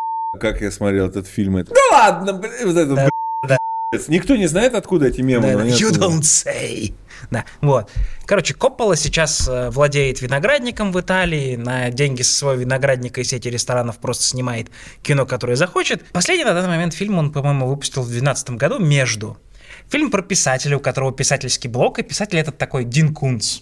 Он пишет трэшовые эти мистические романы. Агент ему в начале фильма говорит: так, если ты собираешься справиться с писательским блоком и написать новую хорошую книгу, не начинай с того, что на озере стоял туман. Каждый раз, когда ты пишешь первую фразу в своей книге с того, что на озере стоял туман, у тебя ничего не получается. Вот это я понимаю слом четвертой стены и контекстуальные шутки. Хочешь, я тебе расскажу, б***, слом на четвертой стены? Ты охуеешь. До сих пор мне эта история б***, болью в сердце отдается. Короче, это было время, когда купить книгу, б***, для нас это был пи***ц. Это сейчас зумерки сидят им. А ну, сейчас, кстати, вот я, я не соглашусь, зумерки сейчас покупают книгу раза в три дороже, чем мы покупали. Ну, с учетом что... общего подорожания, нихуя. Причем, я да, помню, бля, тиражи и... меньше, а цены больше, вот согласись, Сурен. Ну да. Слушай, я помню, у нас был такой ажиотаж вот по, по, по части того же самого Гарри Поттера. Мы с да, чуваками прогуляли школу. Тогда книги были чем-то особенным. И у меня был период, и, кстати, я вот перечитал и понял, что... У меня был период, когда увлекался Дэном Брауном, и я ну, понял, что реально вот даже спустя сегодня за***ись он. Я считаю, что Дэн Браун плохой писатель, но он хороший, скажем так... составители контента. Возможно. Так вот, короче, я, бля, большой фанат Чего? Дэна Брауна. Что? Я прочитал «Код да Винчи». После «Кода да Винчи» я настолько преисполнился, что даже купил «Святую кровь», «Святой Грааль». Прочитал их. Причем дочитывал просто потому, что у меня денег на другую книгу не было. Я знал, что у меня будут через месяц. А книга так-то хуйня ебаная. У меня есть деньги свободные на книгу. Я захожу в книжный магазин и такой «Дэ Браун». И название книги какое-то типа такое охуенное. Я такой «Бля, как мне повезло, как раз зашел, и новая книга Дэна Брауна вышла». Я, короче, покупаю ее, последние деньги, перелазю на станции Тушинской, потому что мне теперь на билет не хватает, она стоила дороже, чем я рассчитывал. Сажусь в электричку, все, с***бись, всех наебал, переиграл, бля, начинаю книгу читать. Да, прям, мне вот в пятнадцать или в шестнадцать лет я понял, что это бездарность. Читаю, читаю, че за... Смотрю на обложку, Дэ Браун. Поворачиваю, наконец, Браун Дин. Я такой, ах ты, сука. У нас реально замечательный писатель на подкасте, потому что, да, я действительно уважаю Сурена как писателя, как человек, который не состоялся в свое время как писатель. Я уважаю Сурена как человека, который состоялся как писатель. Ну, я тут не соглашусь. В смысле? Ну, у меня же тут э, в самом начале там говорил, там, звание коммуниста надо заслужить. У меня по поводу писателей тоже есть мысль такая, что писатели... Звание Сурена не надо заслужить в твоей... Это, просто ты ну, знаешь, я, что это заслужил? Вот это звание я заслужил. Мне кажется, что писателем может называться тот, кто может жить с гонораром. Будем считать, я бы так сказал, что это условие нужно для того, чтобы называться профессиональным писателем.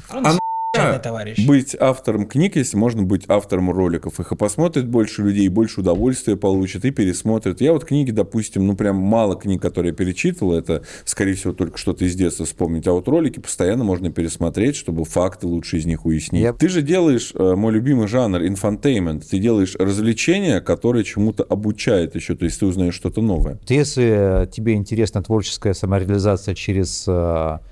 полноценные, самостоятельные какие-то художественные истории, то, будучи блогером, сделать это довольно сложновато. Нет. Потому что, ну, быть писателем — это более очевидный путь для того, чтобы написать какую-то самостоятельную историю. Если ты блогер, ну что ты будешь делать? Ты можешь быть документалистом, что-то вот рассказывать, то, что Сурен, собственно говоря, делает у тебя на канале. Ну, я хочу быть больше режиссером, наверное, то есть вот именно определять там фокусные расстояния, как это будет выглядеть, как это будет склеено. Постановщиком. Ты хочешь быть постановщиком. Все-таки, согласись, среди блогеров мало тех успешных блогеров, которые полностью топят в художку. Только утопия, ну... Да и даже утопия, это, это документалка в первую утопия, очередь. Утопия, хорошие ролики, мне они нравятся, но они ходят по такой грани между научпопом и художкой. И художка там, она обрамляет э, информацию. Но мне кажется, научпопа-то побольше. Просто, да, вот, э, иногда хочется чего-то целиком художественного. Потому что, когда ты творишь искусство, ты творишь что-то самим собой. Ты вот как вот берешь душу как карандаш, этим карандашом ты пишешь. По крайней мере, мое такое представление о создании художественного произведения. А вот мое само слово «искусство», оно мне ассоциируется ну, со словом «искусственный». Ну, типа, ты попытаешься воспроизвести жизнь, типа, но mm-hmm. вот еще интереснее сделать. Ты только так. что описал вообще мысль, которая мне пришла в голову. Ты прям дословно. А нахера писать книги, когда можно делать ролик? Ну да, действительно. Или ты пишешь книгу полтора года, получаешь за нее такую-то сумму, или ты делаешь... видео, но ну, в моем случае, там, я не знаю, три-четыре месяца ты получаешь благода... ну, от благодарной публики вдвое больше. Я не с этой позиции, я с того, что но... книга, она может быть, ну, условно говоря, там, ну, какие-то вот зарисовочки кинематографичные, условно говоря, скетчевые сделать и прочее. Я вот просто про это, про то, что, ну, типа, ну, действительно, книга – это сейчас более, ну, менее доступный общественности способ информации. Многие продолжают ее выбирать все-таки. Потому что эта информация не представлена в другом виде. Вот, допустим, я вот последнее там читал историю одного немца, Хафнера, там он рассказывает про. Но она не экранизирована, ничего, ты об этом больше ниоткуда не узнаешь. Ну, вот мне хочется... писать книги, но протянуть-то можно, делая ролики. Вот. Ну, или экранизировать свою собственную книгу. Вот это вот круто, вот это вот творчество, и типа оно самобытное, и ну, мне такое вообще нравится. То есть я не могу засирать что-то, оно сделано с душой, например... А, а кто пытался экранизировать свою собственную книгу? Кого? Собственную книгу. Лукьяненко, Ну, а, э, Стивен Кинг. Кинг. Да, получилось так себе. Клайв по-моему. Баркер очень успешно экранизировал «Восставшего из ада». Слушай, я... И Кэндимена. Ну, кстати, «Восставший из ада», да, база. Но я думаю, что тот же самый Стивен Кинг просто очередной раз напи***л Стивену и просто Кингу, бабок получил. Стивену Кингу помешало то, что он экранизировал собственный фильм, не слезая с кокаина. Стивену Кингу, как всегда, помешал советский спутник. Он обосрался и... Да, и убежал. Коммунисты, коммунисты в очередной раз насрали Стивену Кингу в штаны. Да. Хочется чего-то такого вот более творческого попробовать. И ну, в этом плане, конечно, да. А так ты мог бы экранизировать собственную книгу. Сейчас mm-hmm. уже с графикой можно научить. Ну, типа, прикинь, у тебя есть новые вершины. Да с нейросетями сейчас что угодно. А если нейросети дождешься, то тебе, в принципе, ёпта, что нужно? Костюм, да этот зеленый экран. Нет, реально. Тут найдёшь. Я с тобой не соглашусь все-таки, чтобы с писательского ремесла так резко переключиться на кинопроизводство. Это нужно много лет потратить на то, чтобы разбираться, как мол, вообще экранизировать какие-то вещи, как снимать, как режим. Как режиссировать, как, и, да, и да, как переделать сценарий под более киношный формат, что, как вообще представлять у тебя в голове, как работает съемка, как нужно строить сцену, когда да. снимаешь кино. Да. Сурен, расскажи про творческие планы вот свои вот вообще. Ну, мне вот нравится, что, так скажем, вдохновляет в людях, это вот какие-то вот мечты и прочее. Даже несбыточные, если, или сбыточные еще лучше. Во-первых, с э, видео точно не буду завязывать. А... Но оно постепенно, медленно, наверное, ты знаешь, как на Эверест карабкались. Медленно, тридцать лет карабкались. Ну вот, так и тут. Медленно, но как-то идет в лучшую сторону. Может быть, это и позволит вернуться и к писательству. Потому что, ну, я сказал, да, писательство, оно не прокормит. Есть э, такие случаи, когда у писателя...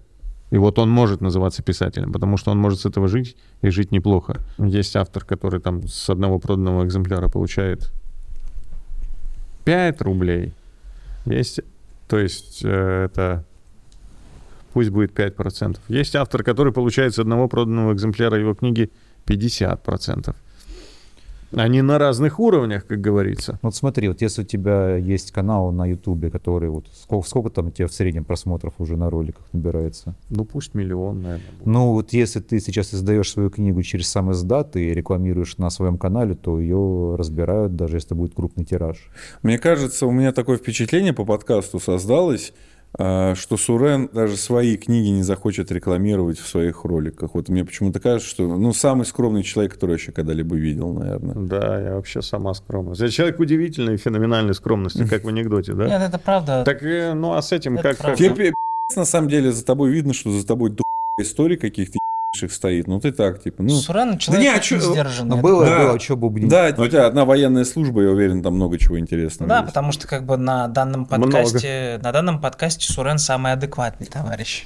Насчет э, книг еще, вот, кстати, вот у нас же сейчас в нашем движении есть тема, что к нам автор комиксов обратилась, типа, за советом, как вот быть. Хочу издать комикс, но вот мне откликнулся только Терлецкий, Терлецкий — это антисоветчик, типа... На, мы, Терлецкий, да. Мы, типа, стоит ли с ним работать? А я чуть не разрешила. Ну, чуть не сказала, иди к нему. Мы тебя ну, вот вовремя она, спасли. Вот она мне написала, я говорю, ну их на...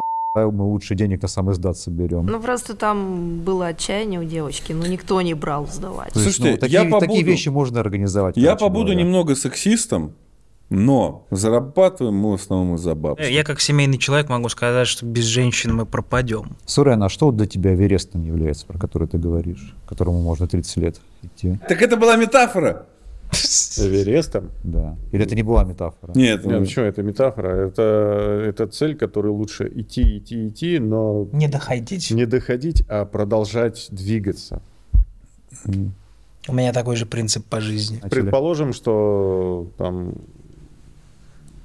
вот эти двое пропавшие в двадцать четвёртом году или в двадцать третьем, сейчас могу ошибиться, что они все-таки добрались до вершины. У Дэна Симмонса был про это роман. И но... можно на вершине Эвереста нагадить, как все остальные альпинисты, разбросать ну да, мусор. Но е- есть другая вещь. Оставить там труп. Это уже более, ну или почти сто лет ведутся споры, дошли они до вершины или нет. То есть они еще в пути.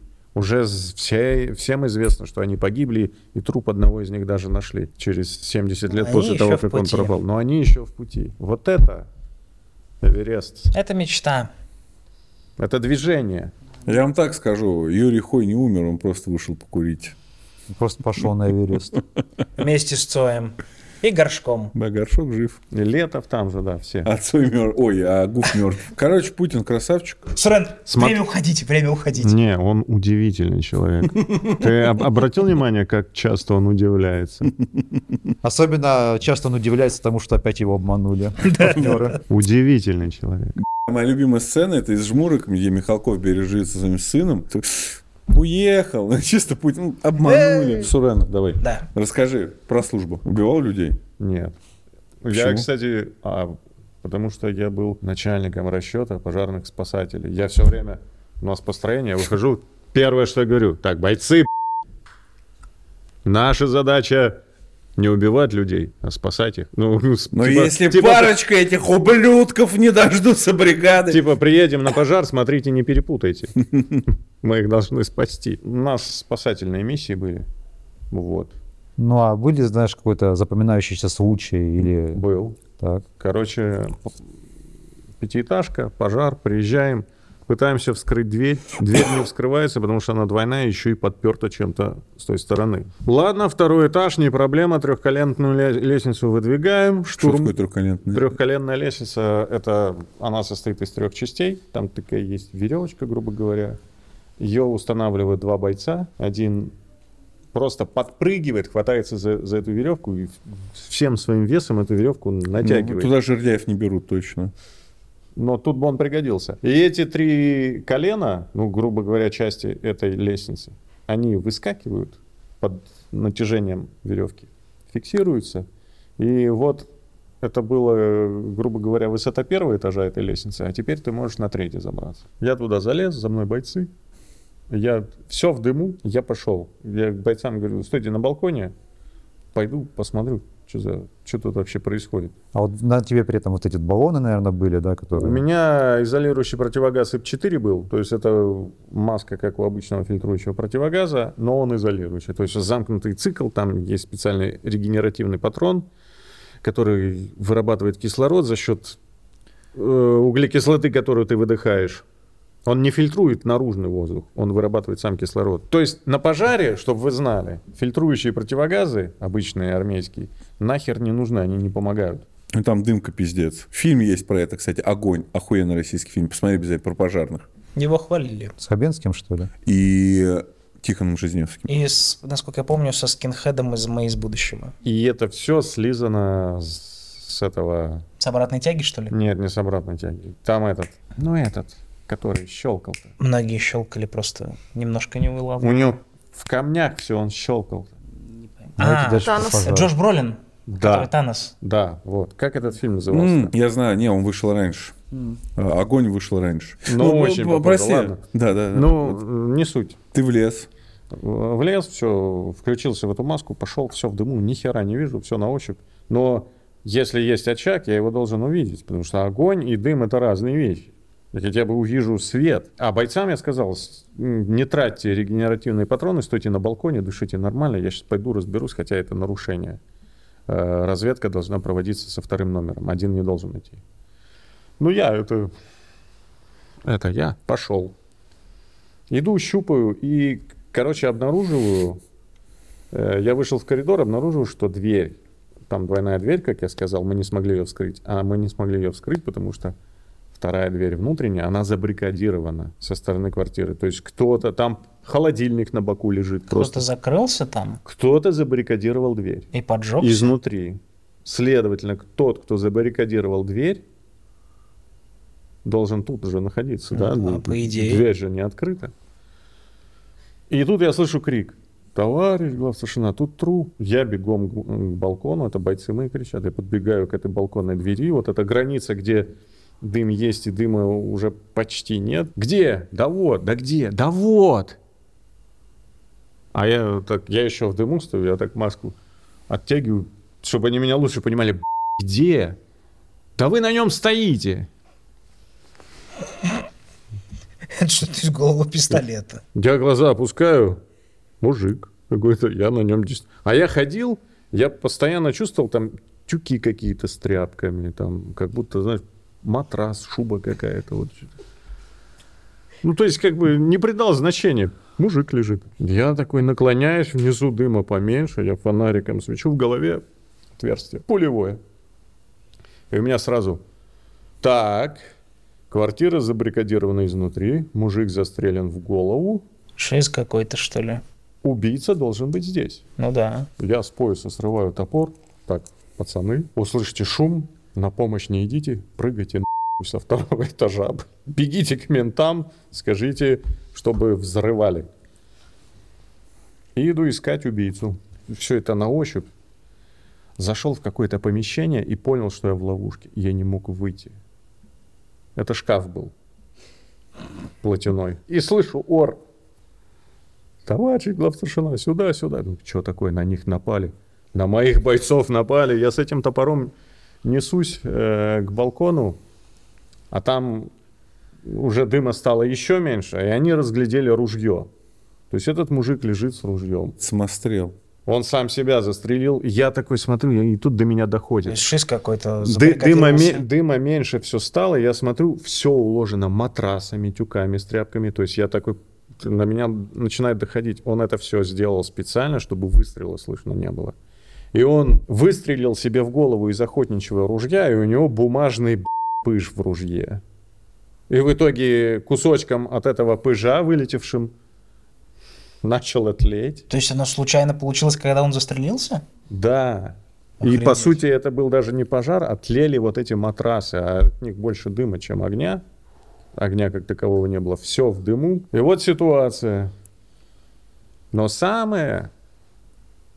Нет, это, конечно, нет, это не смешно, это печально, конечно, человек застрелился. Не, ну это интересно, потому что как бы, когда слушаешь человека, который этим занимался профессионально, по таким деталям выстраивается фантасмагорическая картина. Я там провел в дыму много времени, и у меня а регенеративный патрон, он минут на двадцать.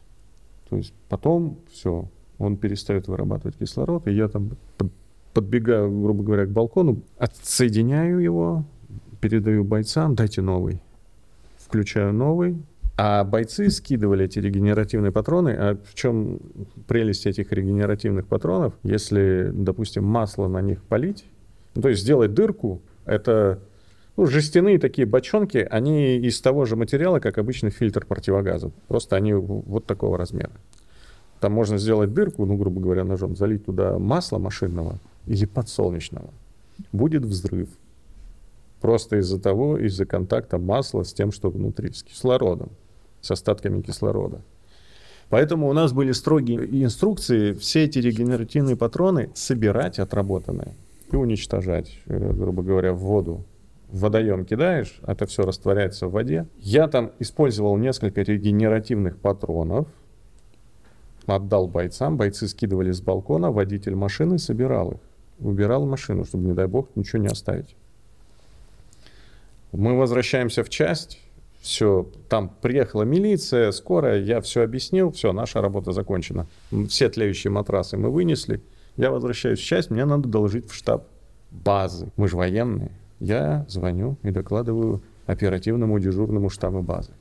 А он мне говорит: очевидцы видели, как вы сбрасывали, как вы э, выносили из квартиры боеприпасы, сбрасывали их с балкона и забирали себе. Объясните! Я такой: что, б***? Боеприпасы? Да! Товарищ капитан второго ранга, какие боеприпасы? Ты мне объясни! А вы не могли бы сказать, как они выглядели? Как противопехотные мины! Я такой: это же регенеративные патроны. А он не знает, что это такое, блядь. Я говорю: это... какие регенеративные патроны? Я говорю: товарищ капитан второго ранга, понимаете, это регенеративные патроны. Вы патроны выносили! Реальный ответ еще тупее. Подполковник не знает, что такое изолирующий противогаз. Вы, вы, вы, а вы слышали про изолирующий противогаз? Да и мне зубы не заговаривай. Тогда это было смешно, а сейчас немножко... Не, это... Сейчас, сейчас ты понимаешь, как у нас армия командует. Да, вот должностные лица на высоких вот, постах. Вот есть такое, я сразу же думаю о том, что вот из-за такой хуй пацаны сейчас умирают, просто из-за одного долб... Блять, я услышал, что были в, в дежурке, видимо, какие-то другие офицеры. Они ему сказали: ты что, дебил? Ты сейчас как идиот выглядишь. Ну, ну, то есть начали ему объяснять люди знающие. Ну, в общем, мы все... А, а, а, а, ну эти регенеративные патроны. Что ж вы сразу-то не сказали? Напишите объяснительную, и все нормально будет. Ну да, да, вот у меня те же самые мысли. Тогда я ржал. Мне сейчас выть хочется. Это ж, допустим, он... Ну, а это... сейчас вот такие люди солдат в бой отправляют. Это было, да, ну, допустим, это было пятнадцать лет назад. Тогда у него было две звездочки и две полоски. Сейчас у него три-четыре звездочки. А почему вас вот в эту квартиру отправили, вот, военных, пожарных? А потому что у нас э, очень долгий период времени других вот угу. в нашем городе не было других, только мы. То есть, бля, пожарная часть была от воинской части? Да, единственное пожарное подразделение, это была военная часть. Причем мы именно назывались, что мы во... военно-пожарная команда гарнизона. А под гарнизон и город подпадал, и пригороды. А-а-а. То есть, есть объектовые, грубо говоря. Вот ну, есть... То есть, юрисдикция ваша была в том числе и гражданские объекты? Да, да. А-а-а. Есть э, эти...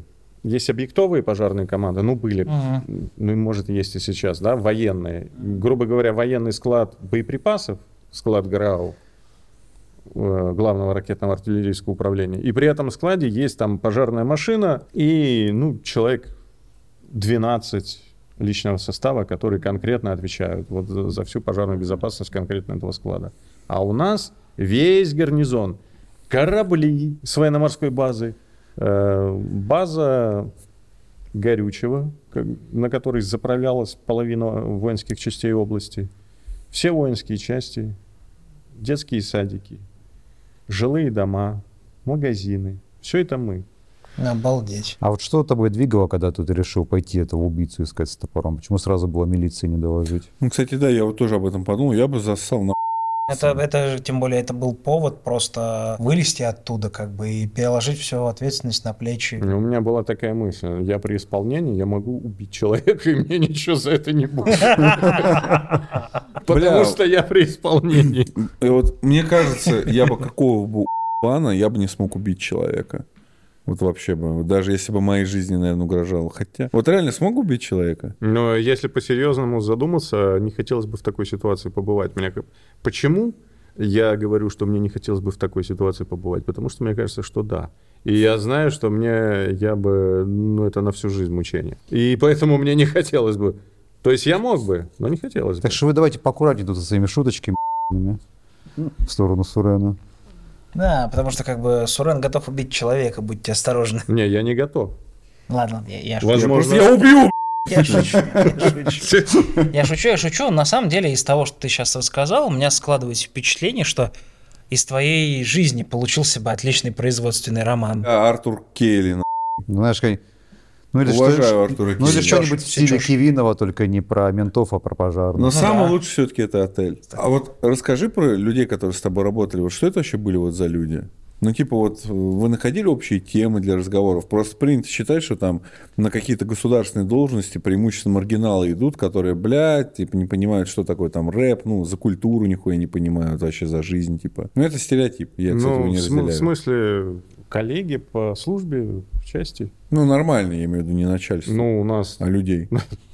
Начальство у нас-то тоже нормальное было. Ну, просто про этот генерал, ну, блядь. Не, я не про этих. Ну, не генерал. Я про непосредственно. Нет, ну, так-то у нас в основном бойцы, срочники. Вот призвали человека и пацана.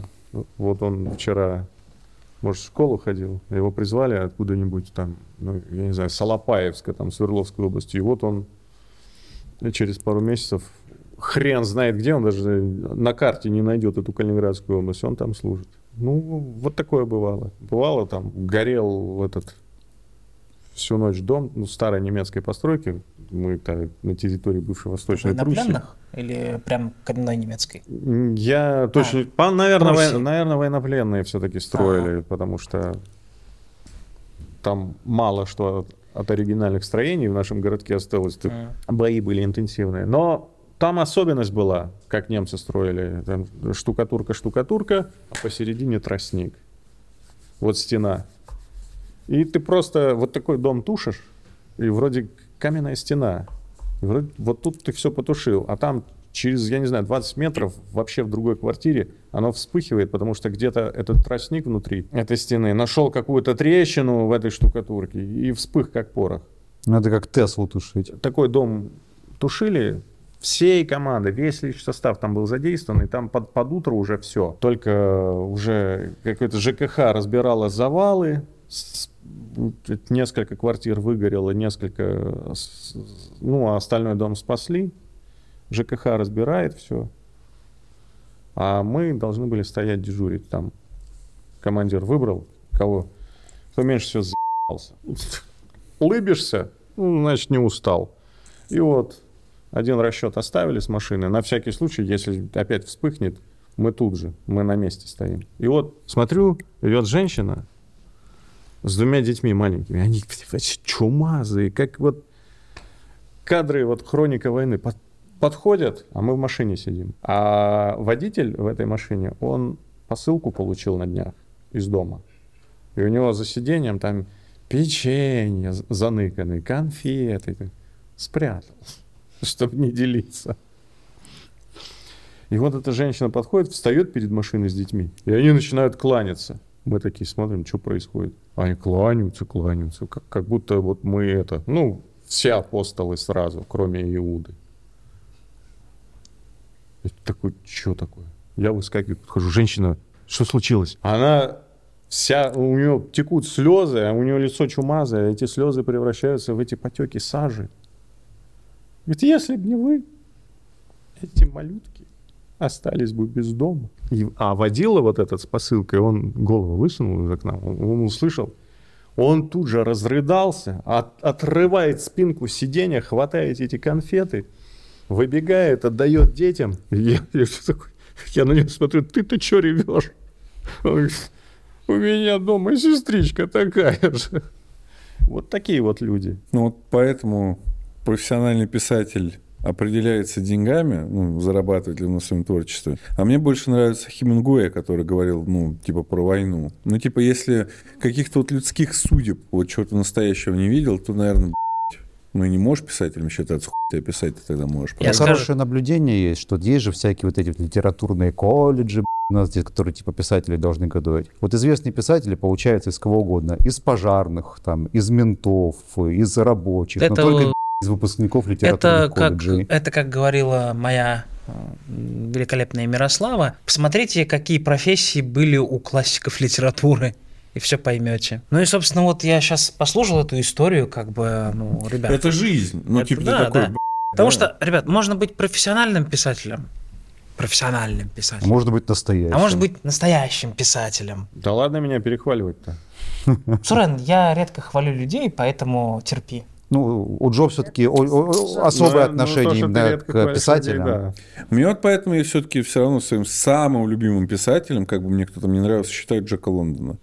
Вот он по этим трущобам бродил, всего насмотрелся. Джек Лондон был таким человеком, который считал, что ему нужно что-то пережить, чтобы об этом написать. Во многом, во многом. Не во всем, но во многом. Кстати, мы тут, Саня, извини, мы тут упоминали какое-то время назад Майснера, да? Угу. А вот э, а при всем при том, вот конкретно я ему благодарен за то, что в, в одном из видео он говорил о Глебе Успенском, писателе. Я слыхом не слыхивал про него вообще. Ах, не читал? Я о нем слышал. Я, к сожалению, вообще да? мало читаю в последнее время. Я прям я деградант. Ну, да, короче, я, короче я... мало кто про него слышал. Удивительное дело, я тоже мало читаю, если говорить о художественной литературе. Но вот Глеб Успенский прям великолепные вещи писал. Именно и вот тоже про жизнь. И, как говорится, читая Глеба Успенского, можно немножечко понять, как семнадцатый год случился. Я в этом плане Ричарда Рида. Он прям до сих пор, блядь, не дочитал десять дней, которые изменили мир. Это Джон Рид. Долб***. Реально, это Джон, Джон Рид. Рид. Я дал Джон Рид. Я просто, кстати, я недавно раздобыл просто его книгу. На Wildberries можно за копейки купить букинистические издания. Я на Wildberries купил книжку, которую читал маньяк Николай Джамагалиев. Вот, с Новым годом, товарищи! Вам хорошо, нам, чтобы вайбил...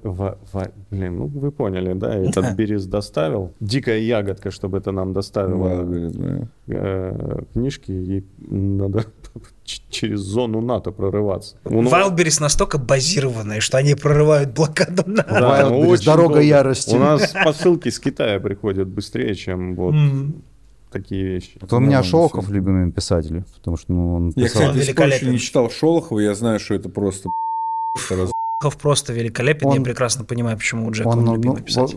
Я, у меня особый пункт по Шолохову, потому что я жил в, в тех местах, в малоросских местах. Писал, не мало, ну, войско Донское, короче, да, территория. Да, да. Он, даже, он даже мой родной город, занюханную провинцию, часто упоминал в своих книгах. Я вот просто, когда там читаю или фильмы советские, вот именно по Шолохову смотрю, вот как будто, знаешь, переношусь вот в детство, причем мое детство — это то время, когда в деревнях еще, вот, знаешь, вот этот был дух вот этого суржика, вот эти вот э, говор казацкий, вот этот суржик русско-украинский. Вот отношения, вот люди, которые мышление. Разгова... Да. Которые вот разговаривают точно так же, как вот персонажи а из книг как, Шолохова. Как люди разговаривают, так они и думают. Это я тебе как скажу, как лингвист. И вот насколько великолепно это в советском Тихом Доне воспроизвели, то что...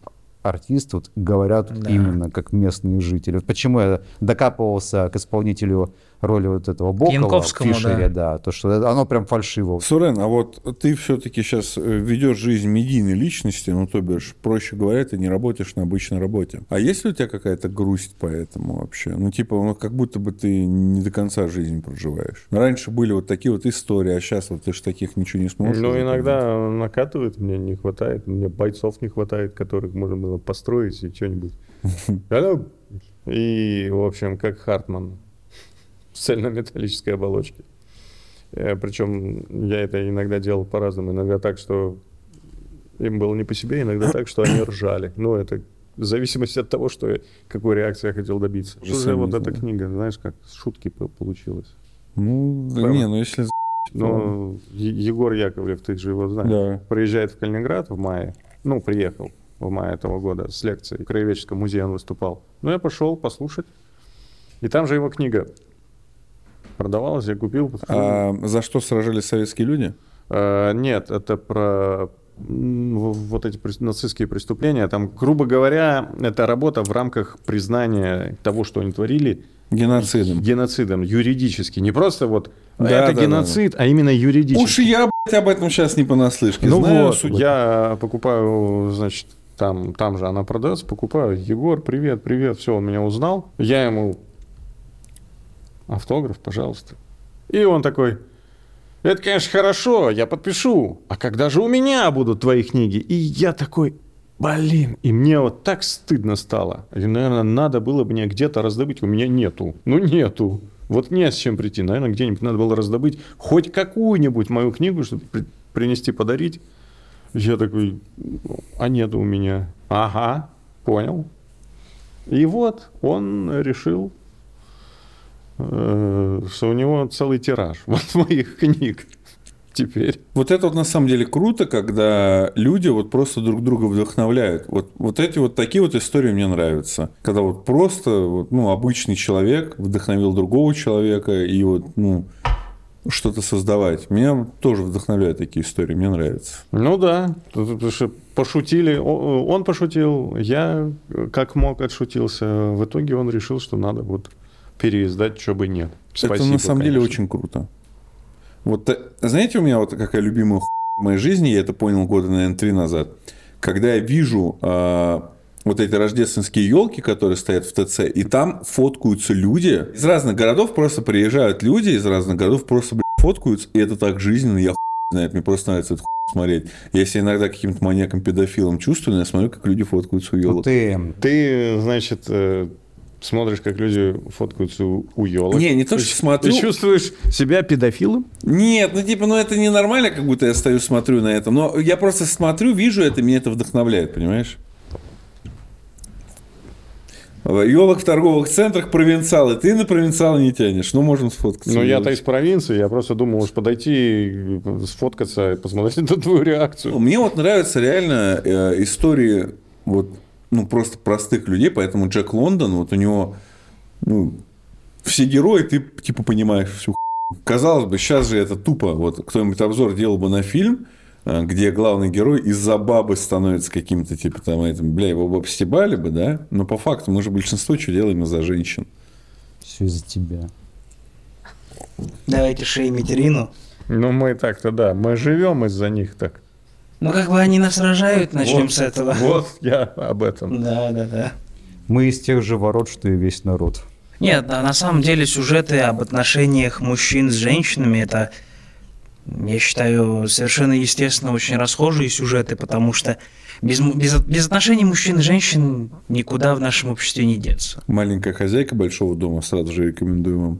Осуждаем экстремизм, понимаешь? Просто Почему? Осуждаем естественным образом экстремизм. Потому что мы сейчас пропагандируем то, что называют на Западе гетеронормативными отношениями, и крайне осуждают.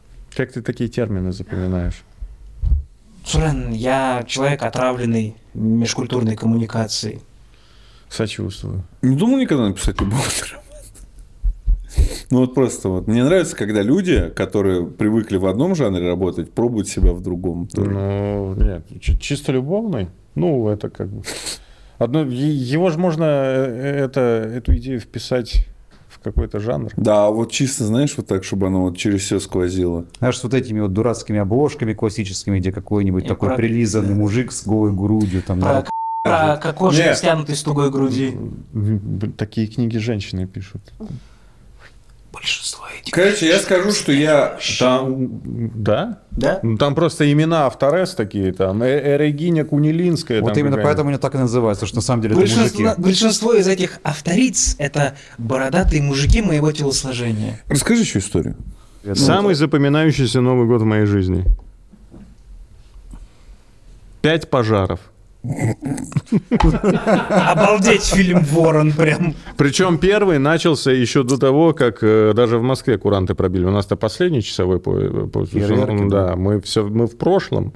У вас тут будущее наступает, а через час только до нас доходит. Ну вот, приезжаем, там девятиэтажный дом, в четвертом этаже, вламываемся в квартиру. Эти уже все. Они отпраздновали все по всем часовым поясам. Они отпраздновали... Католическое Рождество, Новый год, православное Рождество. И одно туловище, оно вот так вот и уснуло с сигаретой на диване. И вот так вот. Видите, диван тлеет. Дым, полдома в панике. И мы такие, диван не только тлеет, он еще и там занялся огнем, но этот еще жив, не обгорел.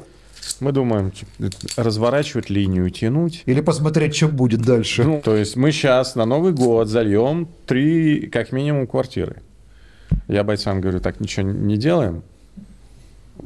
Чудо спихните с дивана. Ну, проверьте, оно живое вообще. А диван в окно. Скажи честно, тебе никогда не хотелось вот так вот, вот этим трем этажам к каждому зайти, выбив с ноги в дверь? Джингл Белл, сучки! И, блядь, их просто тушишь. Ты зришь в корень, но не дослушал историю. Не, я это вообще к истории не относился, просто Мне первая фантазия, которая возникла. Мы, мы, мы, мы, в общем, с бойцами берем этот диван и в окно. Просто. И все, проблема решена. Он упал в сугроб.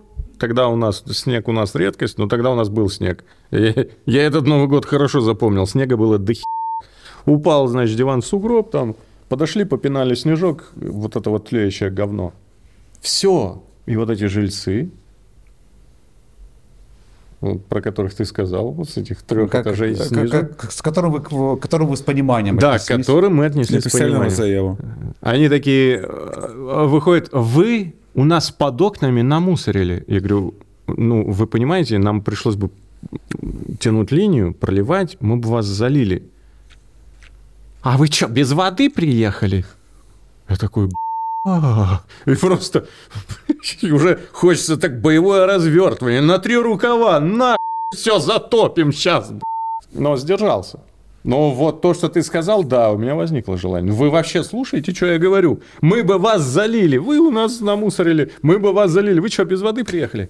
Пока там возили, все, возвращаемся, уже там московские куранты, я вернулся, все, на, в дежурку, беру телефон, там докладываю, всем же доложить надо, что было, им же всем интересно, пиздец. Ну, если интересно, садитесь в машину, и посмотрите. Справедливо. Я не успеваю доложить об этом выезде, тут сидит дежурная телефонистка, звонок, у нас такой серенький телефон. Без... Как у Михалкова. Mm-hmm. Мне скорее представляется вот этот штаб охотников за привидениями, лишь пожарной части. Как а, и там будет. Сидит Джанин такая. Алло. Да, у нас Жанин сидела. Короче, телефон без диска, просто корпус. Mm. И, и телефонистка. И он звонит, и мы... И все... Вот когда он звонит... Или звонит? Звонит. Звонит. звонит. Ну, значит, я прав. Товарищ... Сейчас еще скажи, одел на... Мы тебе быстро поможем. Товарищ писатель, аккуратно. Мы все понимаем, что это значит. Она поднимает трубку. Я еще уже забил на доклад, что... Пожар. Хорошо, что мы не, не разворачивали линию, то есть мы не тратили воду. У нас машина сразу заправлена. Пацаны, не раздеваемся. Веселье не закончилось, едем. Короче, дом, частный дом, братки. Натуральные братки. То есть вот прям... Да. Это две тысячи... Какой же это? Четвертый, что ли, год? А, ну и тогда такие еще водились. Да. да. Приезжаем. Ну, это братки. Они... В доме, который там кленом отделанные стены, они в этом доме подожгли фейерверк. Короче, разворачиваем линию, начинаем тушить. Братки, им не нравится что-то. Извини, поправлю. Да. Гасить. Ну, все-таки братки... Ну да, гасить. Короче, браткам что-то не нравится, и я просто я туда-сюда ношусь, как старший. Я просто замечаю, что один из них, из, из этой толпы, ну там такие вот качки и, и барышни в вечерних платьях. Я просто замечаю, что один из этих братков про- просто с ноги и так звонко отдает подстрачник моему бойцу. Я такой, так, стоп, все, на... И тут Сурен достает топор я, я... и понимает, что ему ничего не будет, если он убьет человека. Правда, я при исполнении, да. Uh-huh. Вот такая возможность. You're under arrest. Я подхожу, в чем дело? Медленно что-то. А вы в курсе, что мы военные, а вы гражданские, мы вообще не обязаны. Пацаны, сворачиваемся. Он такой, ты че? Ты че, на приколе? А че? Нет, у меня так-то работы и так хватает без тебя. Ну, как бы, это не потому, что я такой смелый. У меня, короче, были знакомые, тоже братки, которые, ну, в этой иерархии, выше него, вот как, короче... Ну, понятно. Э, я, я не знаю, там холмик какой-нибудь и гора Эверест. А знаешь, как бы они назывались, если бы твоим корешем было бы множество звездных лордов и Стражей Галактики? Братки. Это раковая шутка, Стас. Ну, прям, да. Ну, ну понял, Крис Пратт. В общем, Крис Пратт. У них начинается другая суета. Они выносят, короче, ящик, э, э, вот, вот эти конфеты шоколадные, лайма, может... Я помнишь даже помню такие? такие. Вот. Я, я такие помню. Вот. Ш- ящик шампанского выносит. Братан, ты что, не уезжай, выручай, на... Было бы круче, если бы он начал кричать «Димон!» я такой, м-м, да смотрю на это шампанское, на конфету, да не вопрос. И бойцам говорю, пацаны, воду не жалеем. На. Залили нахер все. И вот эти вечерние платья, они там потом ходили, собирали лужи. Это вот после этого второй этаж, семья уехала куда-то. А это сколько уже времени? То есть вы с этого вызова возвращаетесь? Мы вернулись с первого, где диван выкинули в окно. В Москве уже Новый год случился. И мы между московским Новым годом и нашим Новым годом. Это час. С этими, эти на московский. У нас на московский Новый год вот все обычно уже пьяные, все фейерверки уже на московский Новый год. До нашего Нового года уже мало что остается. Вот мы вернулись, когда уже наш Новый год по нашему часовому поясу от этих братков. И уже стали раздеваться, все там, умываться. Звонок, приезжаем. Второй этаж. Короче, непонятно, где жители. Но мы потом выяснили, они уехали отдыхать куда-то там, то ли в Грецию, то ли куда-то. Ну, туда, где жарко. Да. Хотя могли бы остаться. Да. Могли бы остаться, и, возможно, квартира бы не сгорела нахуй, потому что какие-то дети запустили ракету, и она влетела в окно, и квартиры нет. Ну, а две другие, это так, это там на уровне просто приехать, посмотреть, вынуть из руки пьяного тела там этот, как его, бенгальский огонь. В бокал с шампанским и уехать. Вот, вот и все. Опять вызовов за ночь. А там много? Тогда пять вызовов. Для Нового года среднее так. Самое, самое большее у нас это было, это самое удивительное, это вообще не Новый год, это весна, это трава. Трава и дачи. Дачник такой думает, что-то до хера прошлогодней травы. Дачник под, под, всегда пи***. Подожгу, ли, подожгу ее и избавлюсь. Сука, от нее. Дачников, вот я... Избавился от, от травы на своей даче, от своей дачи, от дачи соседа, от дачи еще одного соседа. От жены, от тещи, от детей. Ну, я, кстати говоря, в детстве у меня была пиромания красная, она была одним из тех дачников бы пиздюков, которых там такие дяденьки, как ты, ненавидят. Но я ни одного пожара не устроил. Я до ху... всякого говна пережег. Ну, какого-то там мусора, каких-то там дров, какой-то, каких-то шин, какой-то хуй. Но ничего, блин, не накосячил. Блин, дачники, я за них часами стоишь в пробке. Единственный блядь, раз я чуть не сжег э, сортир уличный у нас во дворе. Я, но я не, не полил костер, я просто... И мать потом твоя такая, я запрещаю вам да. срать. Ну, типа того, так и было потом. Да. Но я просто это вечером вышел и забыл там свечку погасить. А этот сортир — это деревянный каркас, обтянутый резиной. Короче, а долго я... вышла беседа, но, но охуенный. Друзья, с новым... Представьте, как эти на огоньках отыгрывает. Соловьев такой, и Зеленский там, новый, новый, новый. С Новым годом. Соловьев и Зеленский на российском клубе. Да. Вместе. С Новым годом.